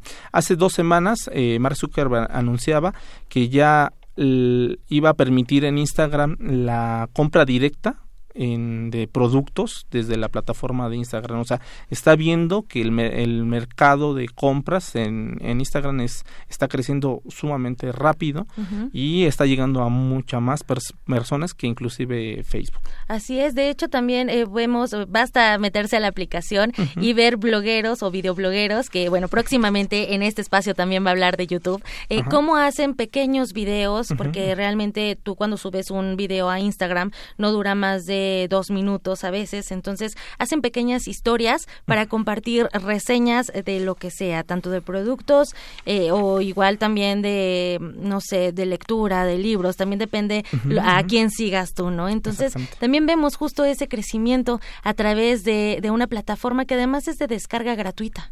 Por supuesto, o sea, lo que ahora con respecto a los videos, lo que caracteriza principalmente a Instagram es estos videos, en el cual ya no, si tú quieres ver un video largo, pues para eso está YouTube. Así es. O si quieres ver un video medianamente largo, pues para eso está Facebook. No, Instagram es, lo más que te permite son de 10 a 15 minutos y eso tienes que crear una cuenta para un canal, pero por lo regular vemos videos de escasos segundos. Así es. O videos de 1 minuto, pero que tienen un impacto impresionante. En ese sentido, pues estamos viendo que las mecánicas de comunicación en esta parte, con esta red social, son completamente diferentes a las de otras redes sociales.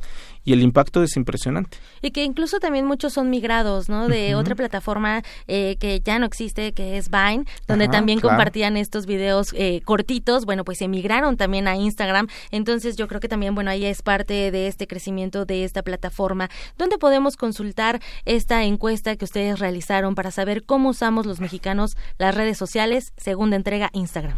Bueno, en este caso pueden consultarlo en las redes sociales de Comunicación Política Aplicada o también entrar directamente a la página que es comunicacionpoliticaaplicada.com y ahí están los 2 estudios que llevamos hasta ahorita, que es el de WhatsApp y el de Instagram. Muy próximamente, en unos días, ya estaremos dando los resultados sobre cómo utilizamos los mexicanos Facebook. Me llama la atención cómo lo utilizamos. Claro, y también pues de poner atención, ¿no?, a estos resultados para que no solamente se quede como un estudio, como un informe, sino que esto hacia dónde nos lleva, qué tenemos que hacer. Y bueno, por ejemplo, esta información esta situación de la información falsa, pues también tener como más criterios, más elementos para no creerla, porque también hay un cuadro, ¿no?, donde usted mencionó, hay quienes sí creen, ¿no? Por supuesto. Sí creen. Entonces también para ir pues desactivando, ¿no?, estas formas de tergiversar precisamente la realidad, ¿no?, a través de información falsa y que a veces nos lleva a situaciones muy lamentables.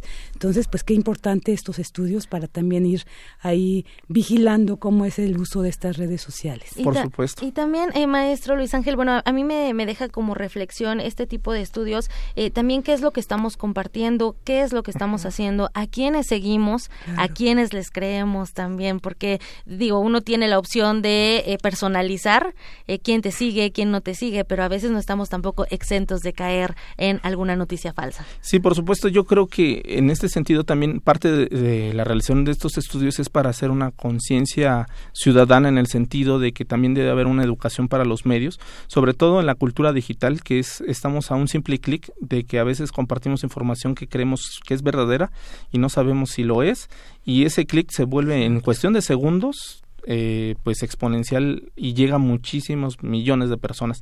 Creo que también es parte, digamos, del compromiso que asumimos también al realizar estos estudios en comunicación política aplicada, de que no solamente son los datos duros, sino también decir, oye, hay alarma, una red social que es única y exclusivamente para imágenes también tiene presencia de los llamados fake news, entonces quiere decir que es un fenómeno que se debe de estudiar y sobre todo que se tiene que tratar, que se tiene que discutir y sobre todo que los usuarios también sean parte, digamos, de la llamada conciencia ciudadana al momento del consumo y compartir, digamos, información en las redes sociodigitales. Lo menciona muy bien, maestro, a nivel personal razonar, pero también como medio de comunicación, el ciberperiodismo, también ese compromiso de lo que estás compartiendo para los usuarios. Y bueno, pues muchísimas gracias por acompañarnos esta tarde y hablarnos de cómo usan Instagram los mexicanos, maestro Luis Ángel Hurtado Razo. Esperamos pronto su visita, ahora para que nos hable de cómo usamos Facebook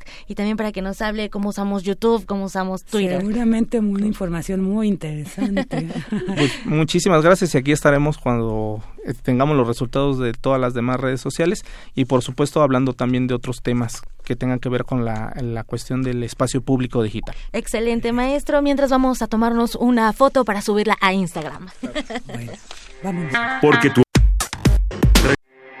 Porque tu opinión es importante, síguenos en nuestras redes sociales, en Facebook como Prisma RU y en Twitter como @PrismaRU.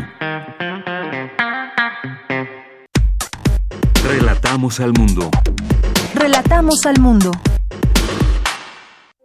Queremos escuchar tu voz. Nuestro teléfono en cabina es 55 36 43 39.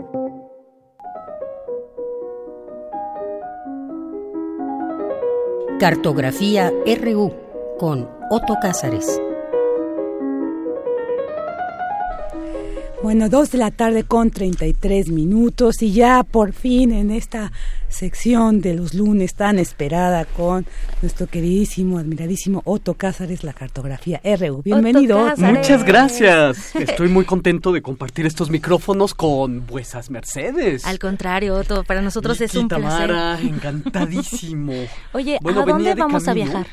Miren, venía de camino. Ajá. Yo preparé una cartografía de título Huevitos de Pascua, adelantándome un poco a los relojes, al calendario, pero venía viendo la noticia que me perturba enormemente acerca del ardimiento de la Catedral de Notre Dame en París. ¿Qué cosa? Es verdaderamente catastrófico. Uh-huh. Aún, por supuesto, estamos bajo el bombardeo de noticias y yo lo estaba viendo en redes sociales, en el Twitter. Me parece sorprendente en grado sumo que solamente después de 2 horas de comenzado el incendio, los protocolos de la alcaldía de París se hubieran activado. 2 horas de ardimiento. Está ardiendo un monumento, bueno, por supuesto, no solamente de la cristiandad, sino un monumento al espíritu humano, al escenario de muchísimas obras literarias, a un monumento que ha dado pie a muchísimas reflexiones durante larguísimos siglos, de modo que siento una enorme sensación de pérdida que no puedo dejar pasar para comenzar estas cartografías. Claro, sí, aquí hay unos datos que nos han enviado sobre pues que sea este incendio que inició cerca de las 7:00 p.m, hora local, de allá, ¿no? Y según los bomberos, el incendio está potencialmente vinculado a las obras de renovación del edificio, también este gran descuido que cuando se pues remodelan unos edificios de esta magnitud, de esta importancia, pues ¿dónde estuvieron esos protocolos de seguridad para hacerlo, no? Pero es que además eso nos hace pensar que cualquier cualquier aspecto de nuestra civilización puede desaparecer en un abrir y cerrar de ojos. Exactamente. En varias ocasiones yo he retomado ese tema aquí en estas cartografías y en otros programas radiofónicos, en mis propias escrituras ensayísticas, acerca de lo perdido, la enorme cantidad de sabiduría que se ha incendiado, ha desaparecido, ha sido sometida al saqueo, al botín, de modo que ha podido quedar lo que ha podido quedar. Pero si esto ocurre en la Catedral de Notre Dame, podría ocurrir en cualquier momento en el Museo del Louvre, en el Museo del Prado, de modo que ninguno de los aspectos humanos está a salvo de arder en el fuego y de desaparecer. Queda en pie aún, ahorita estaba viendo las imágenes antes de entrar a la cabina radiofónica, de que ya cayó por completo el techo, la aguja. De modo que, imagínense, los rosetones del siglo XII, el interior que está tan lleno de la literatura de Víctor Hugo, tan lleno de Quasimodo, tan lleno de Rabelais, porque Pantagruel se sube en varias ocasiones al campanario para orinar desde ahí a los sorbonistas en la muy irreverente novela Gargantúa y Pantagruel. En fin, ahí muere Antonieta Rivas Mercado. Uf, ¡qué barbaridad! ¡Qué triste! Otto, a mí me deja este tipo de noticias, esa reflexión de cómo los humanos somos finitos. Absolutamente. Pero ¿qué pasa con el arte? ¿Qué pasa con esa trascendencia? Este es un lugar emblemático, la Catedral de Notre Dame, lleno de historias también. Es un emblema de París, que es de los lugares que sin duda son los que tienes que visitar. Ya tal vez no podamos visitarlo. Pues en efecto, no solamente lo humano es finito, sino todo lo que hace el humano es finito. Así es. Nosotros hablamos con un gran optimismo teórico acerca de la inmortalidad de las obras artísticas, pero nada de lo que hace el humano puede ser inmortal. De modo que ahí tenemos las enormes pérdidas, por ejemplo, que siempre siguen perturbándome en términos numéricos, de saber, por ejemplo, que Sófocles escribió 107 tragedias en vida y que solamente nosotros conocemos 7 de ellas, que no son fundamentales, porque desde luego ahí está Áyax, ahí está Edipo, ahí está Antígona, de modo que lo que se ha perdido entre esas 100 tragedias que escribió Sófocles probablemente estaban sus invenciones más audaces, su talento quizás se hallaba condensado en otras tantas obras que no son las que nos han llegado a nosotros.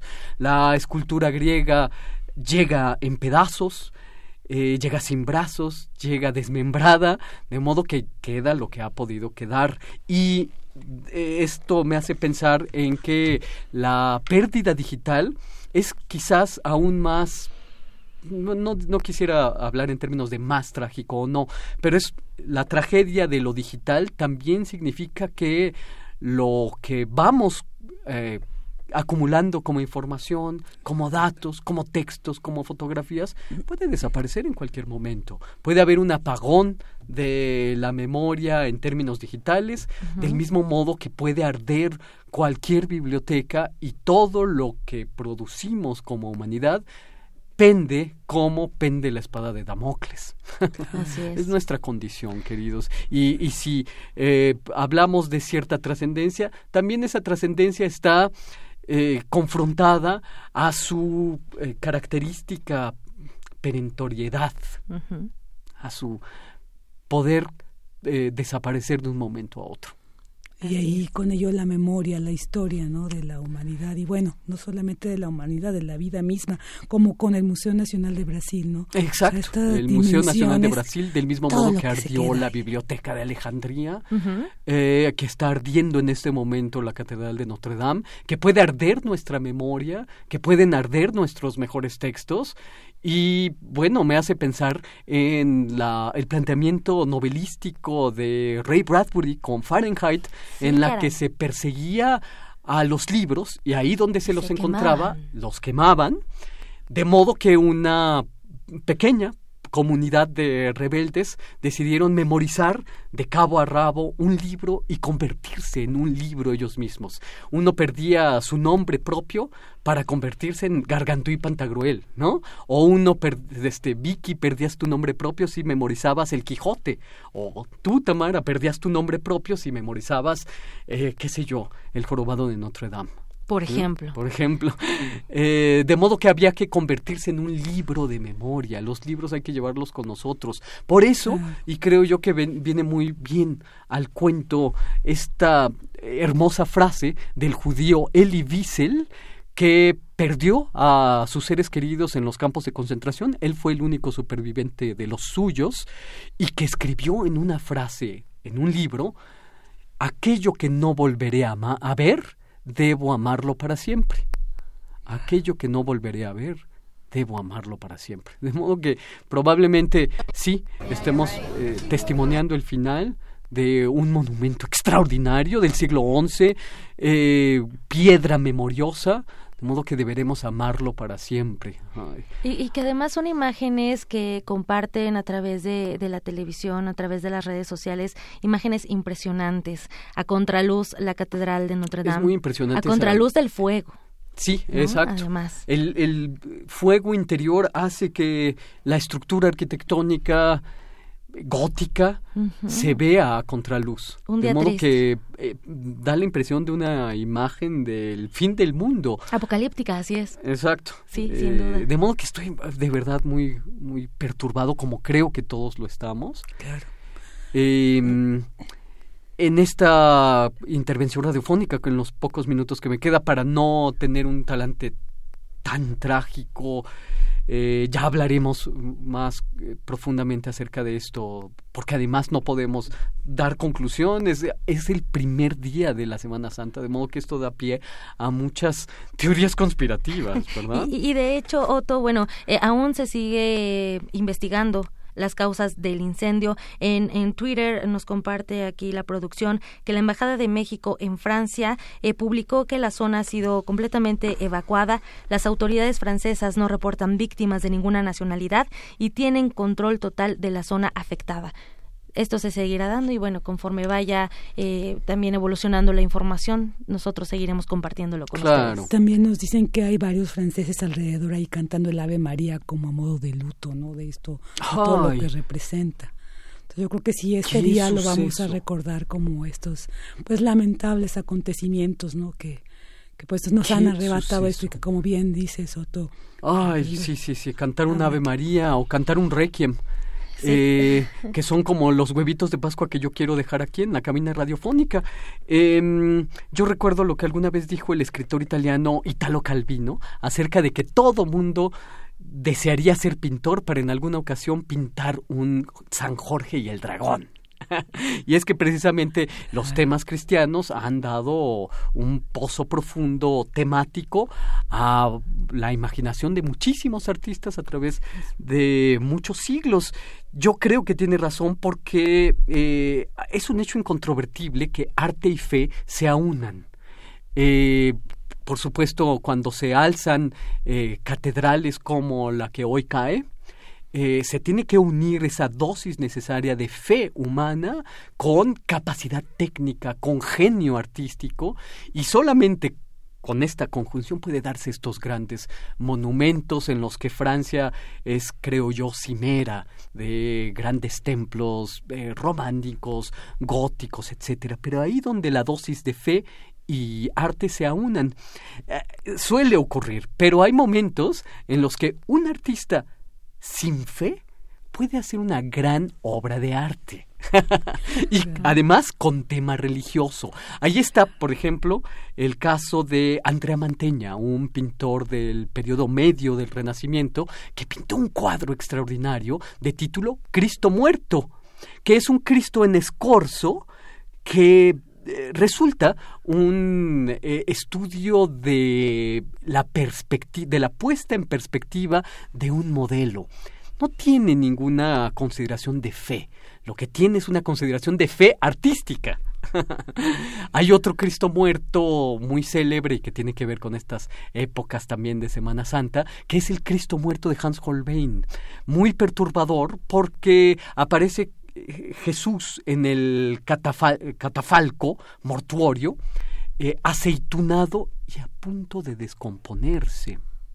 Es muy impresionante su expectación, su vista en la Catedral de Basilea, y tan perturbador resulta este Cristo muerto de Hans Holbein que uno de sus más ilustres espectadores, tuvo frente al Cristo muerto un episodio de epilepsia. Me refiero a Fiódor Dostoyevski. Uh-huh. Quedó verdaderamente impresionado ante este Cristo muerto y le hizo decir a uno de sus personajes literarios, el príncipe Mishkin, el príncipe idiota, bueno, ante un Cristo como este, cualquiera podría perder la fe. De modo que aquí el príncipe Mishkin, el príncipe idiota, personaje de Fiódor Dostoyevski, actúa con tanta incredulidad como el Santo Tomás que pintó Caravaggio, un individuo sin fe, pero que pinta uno de los episodios más impresionantes de los episodios cristológicos, que es Santo Tomás introduciendo los dedos en la herida del costado de Jesús resucitado. E introduce los dedos con tanta, iconoclastia, que resulta uno de los imágenes de la incredulidad más viva en todo el arte occidental. Pero hay otros casos. Por ejemplo, ahí está Gilbert Keith Chesterton, un gran ensayista que era un católico acendrado, un ortodoxo del catolicismo. Y esta ortodoxia católica no está en pugna con su gran lucidez como ensayista. O está el caso también de otro gordo maravilloso, inglés también como Chesterton, que es Alfred Hitchcock, que tenía una visión católica de la existencia. Todo el tiempo estaba pensando en términos de pecado, en términos pecaminosos. Para él, el pecado era un gran motor de la existencia. Y qué bueno que hubiera sido. Si no hubiera sido Hitchcock un católico, si hubiera sido un ateo, no tendríamos a Hitchcock. ¿Mm? Pero quiero hablar acerca, ya para terminar, en esta intervención radiofónica acerca de los huevitos de Pascua y la tragedia, el arte y la fe, que a veces se aunan y a veces se separan. Quiero hablar de una ópera que a mí me parece hermosa en grado sumo, que es la ópera Parsifal de Richard Wagner. Es, según mi criterio, el más grande huevo de Pascua de esta temporada. Es una ópera del compositor de la tetralogía del Anillo del Nibelungo, que también compuso Lohengrin, también compuso Tristán e Isolda, entre otras obras maestras. Y es una ópera, Parsifal, que comenzó Richard Wagner, le vino como idea un Viernes Santo de 1857. Por eso Richard Wagner siempre habló de su ópera como el milagro del Viernes Santo, pero que terminó 20 años después, en 1877, ya 5 años antes de morir. Muy al gusto y arbitrio de Richard Wagner, nosotros tendríamos que hablar no de ópera, cuando hablamos de Parsifal, sino de un auténtico drama sagrado. Wagner llama a su drama sagrado Festival Sagrado en 3 actos. Y su tema lo toma Richard Wagner de las aguas del pozo profundo de las leyendas medievales relativas al Santo Grial, y resultó el tema tan cristiano que, aderezado de otros ingredientes y malestares personales, Nietzsche, Friedrich Nietzsche, que era su secretario personal, dijo: pues no va más. El cristianismo de Wagner y de su esposa Cosima Liszt no era algo que el filósofo que después se haría llamar a sí mismo el anticristo estaba dispuesto a soportar. Pero Wagner siempre tuvo unas ansias enormes por llevar el drama musical al templo y viceversa, llevar el templo de su recogimiento al drama musical. De hecho, Wagner siempre mantuvo en el cajón de los proyectos inconclusos un borrador de una ópera, Jesús de Nazaret, Y es esta ópera Parsifal un intento muy alemán de unir arte y religión, que el arte se convirtiera en religión y la religión se convirtiera en arte. Y esto fue un esfuerzo de Richard Wagner, entre otros teólogos y artistas, Schleiermacher, Hölderlin, entre otros. El tema lo extrae, como he dicho, Richard Wagner, de un tema cristiano y proviene del poema épico de Wolfram von Eschenbach, Parsifal, pero escrito con Z y V. Wagner hace un cambio a esta ortografía, escribiendo Parsifal con S y con F. Aún el significado de el nombre Parsifal es muy debatido por los estudiosos. Algunos barajean la posibilidad de que Parsifal venga del árabe fal parsi, que significa el necio puro, el puro medio imbécil, que con su imbecilidad y pureza puede redimir a los caballeros del Santo Grial, y a una diableza, un personaje femenino muy interesante de nombre Kundry.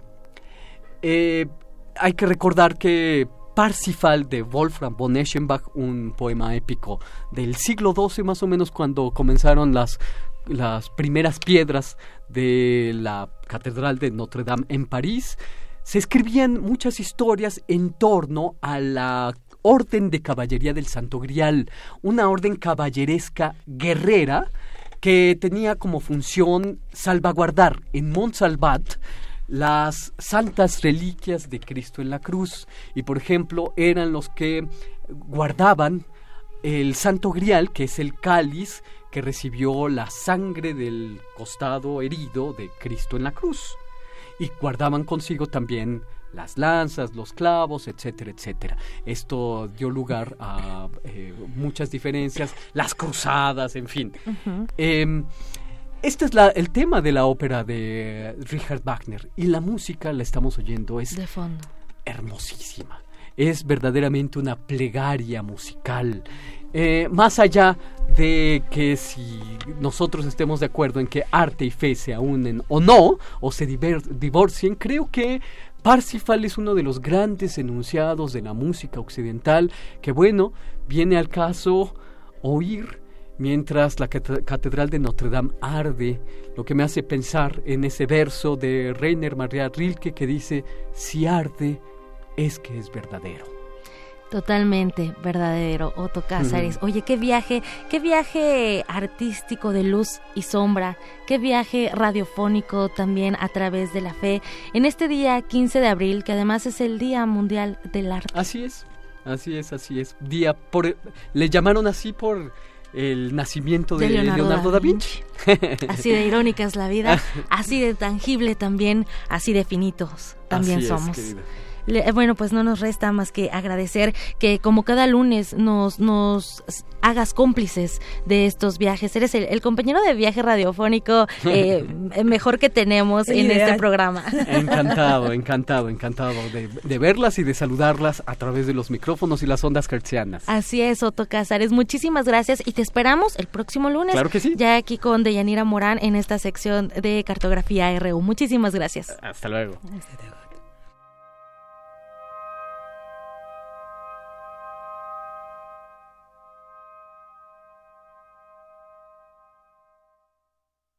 Sala Julián Carrillo presenta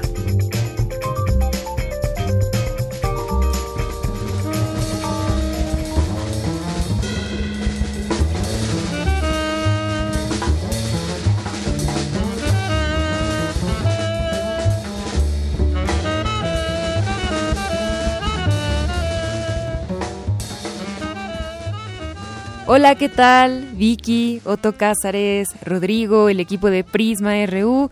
No estamos en vivo, pero estamos sonriendo. Les damos vacaciones administrativas también a ustedes en esta semana para que vayan a explorar otros espacios. Ya también se había mencionado en Prisma RU que las bibliotecas de la UNAM van a estar abiertas toda esta Semana Santa, así que es muy buen momento para nutrirnos, para cultivarnos. Disfruten sus caminos a donde quiera que vayan, cuídense mucho y Por lo mientras, les antojamos la cartelera para la próxima semana en la Sala Julián Carrillo. Recuerden que estamos en Adolfo Prieto número 133, en la Colonia del Valle. Una pregunta que siempre nos hacen es, pues, ¿qué metrobús queda cerca o qué transporte público? Estamos muy cerca del Metrobús Amores, de la línea morada de este transporte público, y aquí los esperamos. Todas las entradas a estos eventos son de carácter libre, así que podrán disfrutar de La China de Fikachi, una exposición fotográfica que estará los lunes a viernes de las 10 de la mañana a las 8 o 9 de la noche.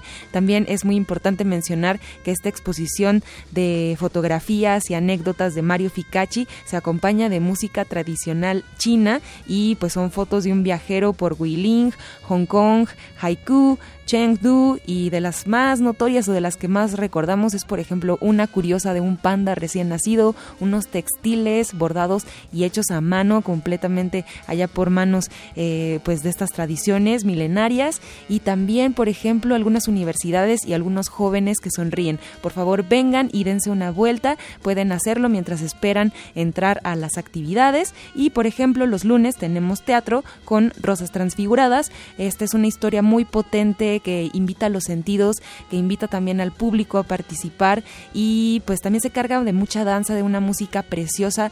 Las tres bailarinas en escena son maestras de la compañía Baliba Theater, y el director y coreografía de esta puesta en escena es Héctor Liceaga. Les recomendamos mucho este trabajo, por favor vengan, los vestuarios son maravillosos, verán faldas de Medio Oriente, verán también pues aromas, texturas, todo esto se dibuja a través de una danza y una narrativa muy poética. Por favor, vengan. Rosas Transfiguradas, los lunes de teatro. Los martes es de Bajo Confianza, martes a las 8, la historia de una guerra entre narcotráfico cargada de mucho humor y pues muy pertinente para el país en el que vivimos. También se acompaña de una suerte de bailes de can-can y vestuarios vistosos. Esto es parte de una pentalogía y pues todavía tenemos dos funciones más los martes con esta compañía de Megoteatro y Peregrino Teatro. Y también tenemos una propuesta para ustedes porque hay una sorpresa. Los viernes conciertos en vivo, Intersecciones. En este viernes 26 tenemos a Neuma. Este es un festival internacional de jazz de la Ciudad de México que nos presenta a Tobias Delius, quien viene de Alemania, apoyado por el Instituto Goethe. Entonces viene aquí para presentarse con Fast Trio. Entonces hicimos esta mezcla de tres músicos mexicanos con Tobias Delius, y pues a ver a qué suena, a ver cómo se improvisa, a ver qué estándares nos manejan y nos proponen también. Esto va a ser una fecha de única transmisión al aire por, obviamente, el 96.1 de FM, viernes 26, la programación que nos presenta el Festival Neuma. Y por supuesto también los invitamos al Maratón de Cine Próximo de Belatar del 27 de abril a las 8 horas al 28 de abril a las 7 horas, es decir, 11 horas de dos películas, El Caballo de Turín y Satán Tango, una oportunidad que no se pueden perder. Estas películas creo que rara vez las proyectan, son largometrajes que vaya que son largos, sin embargo se disfrutan mucho. Prometemos que habrá café para ustedes y también una sorpresa al finalizar el maratón, porque a la mañana siguiente habrá tamales para quienes se queden y puedan también pues disfrutar y acompañarnos con sus comentarios, con las discusiones cinematográficas sobre este director, Belatar, y pues también a propósito de estas películas, cómo podemos tejer una reflexión actual sobre el cine y sobre nosotros mismos también como sociedad y como mexicanos, y por qué sería pertinente este tipo de cine en nuestros días. Es pregunta también para todos nosotros. Y también queremos anunciar con mucho gusto el curso El Dibujo y la Ilustración, que lo imparte Anayansi RG. Esto empieza el viernes 3 de mayo para todos aquellos que tengan la inquietud de poder acercarse al dibujo, que creemos es un sentimiento, viene del corazón, y todo lo que sentimos o lo que podemos pensar o procesar en nuestro mundo interno también puede tener una salida gráfica. Entonces, ¿cómo es que podemos acercarnos al dibujo y a la ilustración? Eso nos lo comparte Anayansi RG. Ella es una joven muy talentosa, egresada de la FAD, quien también pues hace poco obtuvo su título, y con esto les quiero animar también a compartir sus experiencias. Sí es necesario que tengan algunos materiales, sin embargo ella les explicará la dinámica. Solamente hay que tener ganas de inscribirse a este taller y de conocer más acerca del ojo y de la mano y de los mundos posibles a través también de la ilustración. Que tengan también muy buen provecho, eso se los adelanto, es frase de Deyanira, a quien también le mandamos saludos. Y bueno, pues así estamos, estaremos en la Sala Julián Carrillo de Radio Universidad. Muchas gracias.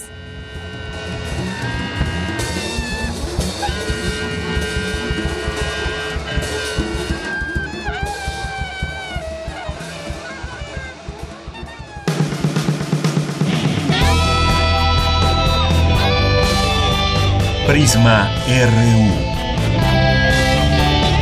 Relatamos al mundo.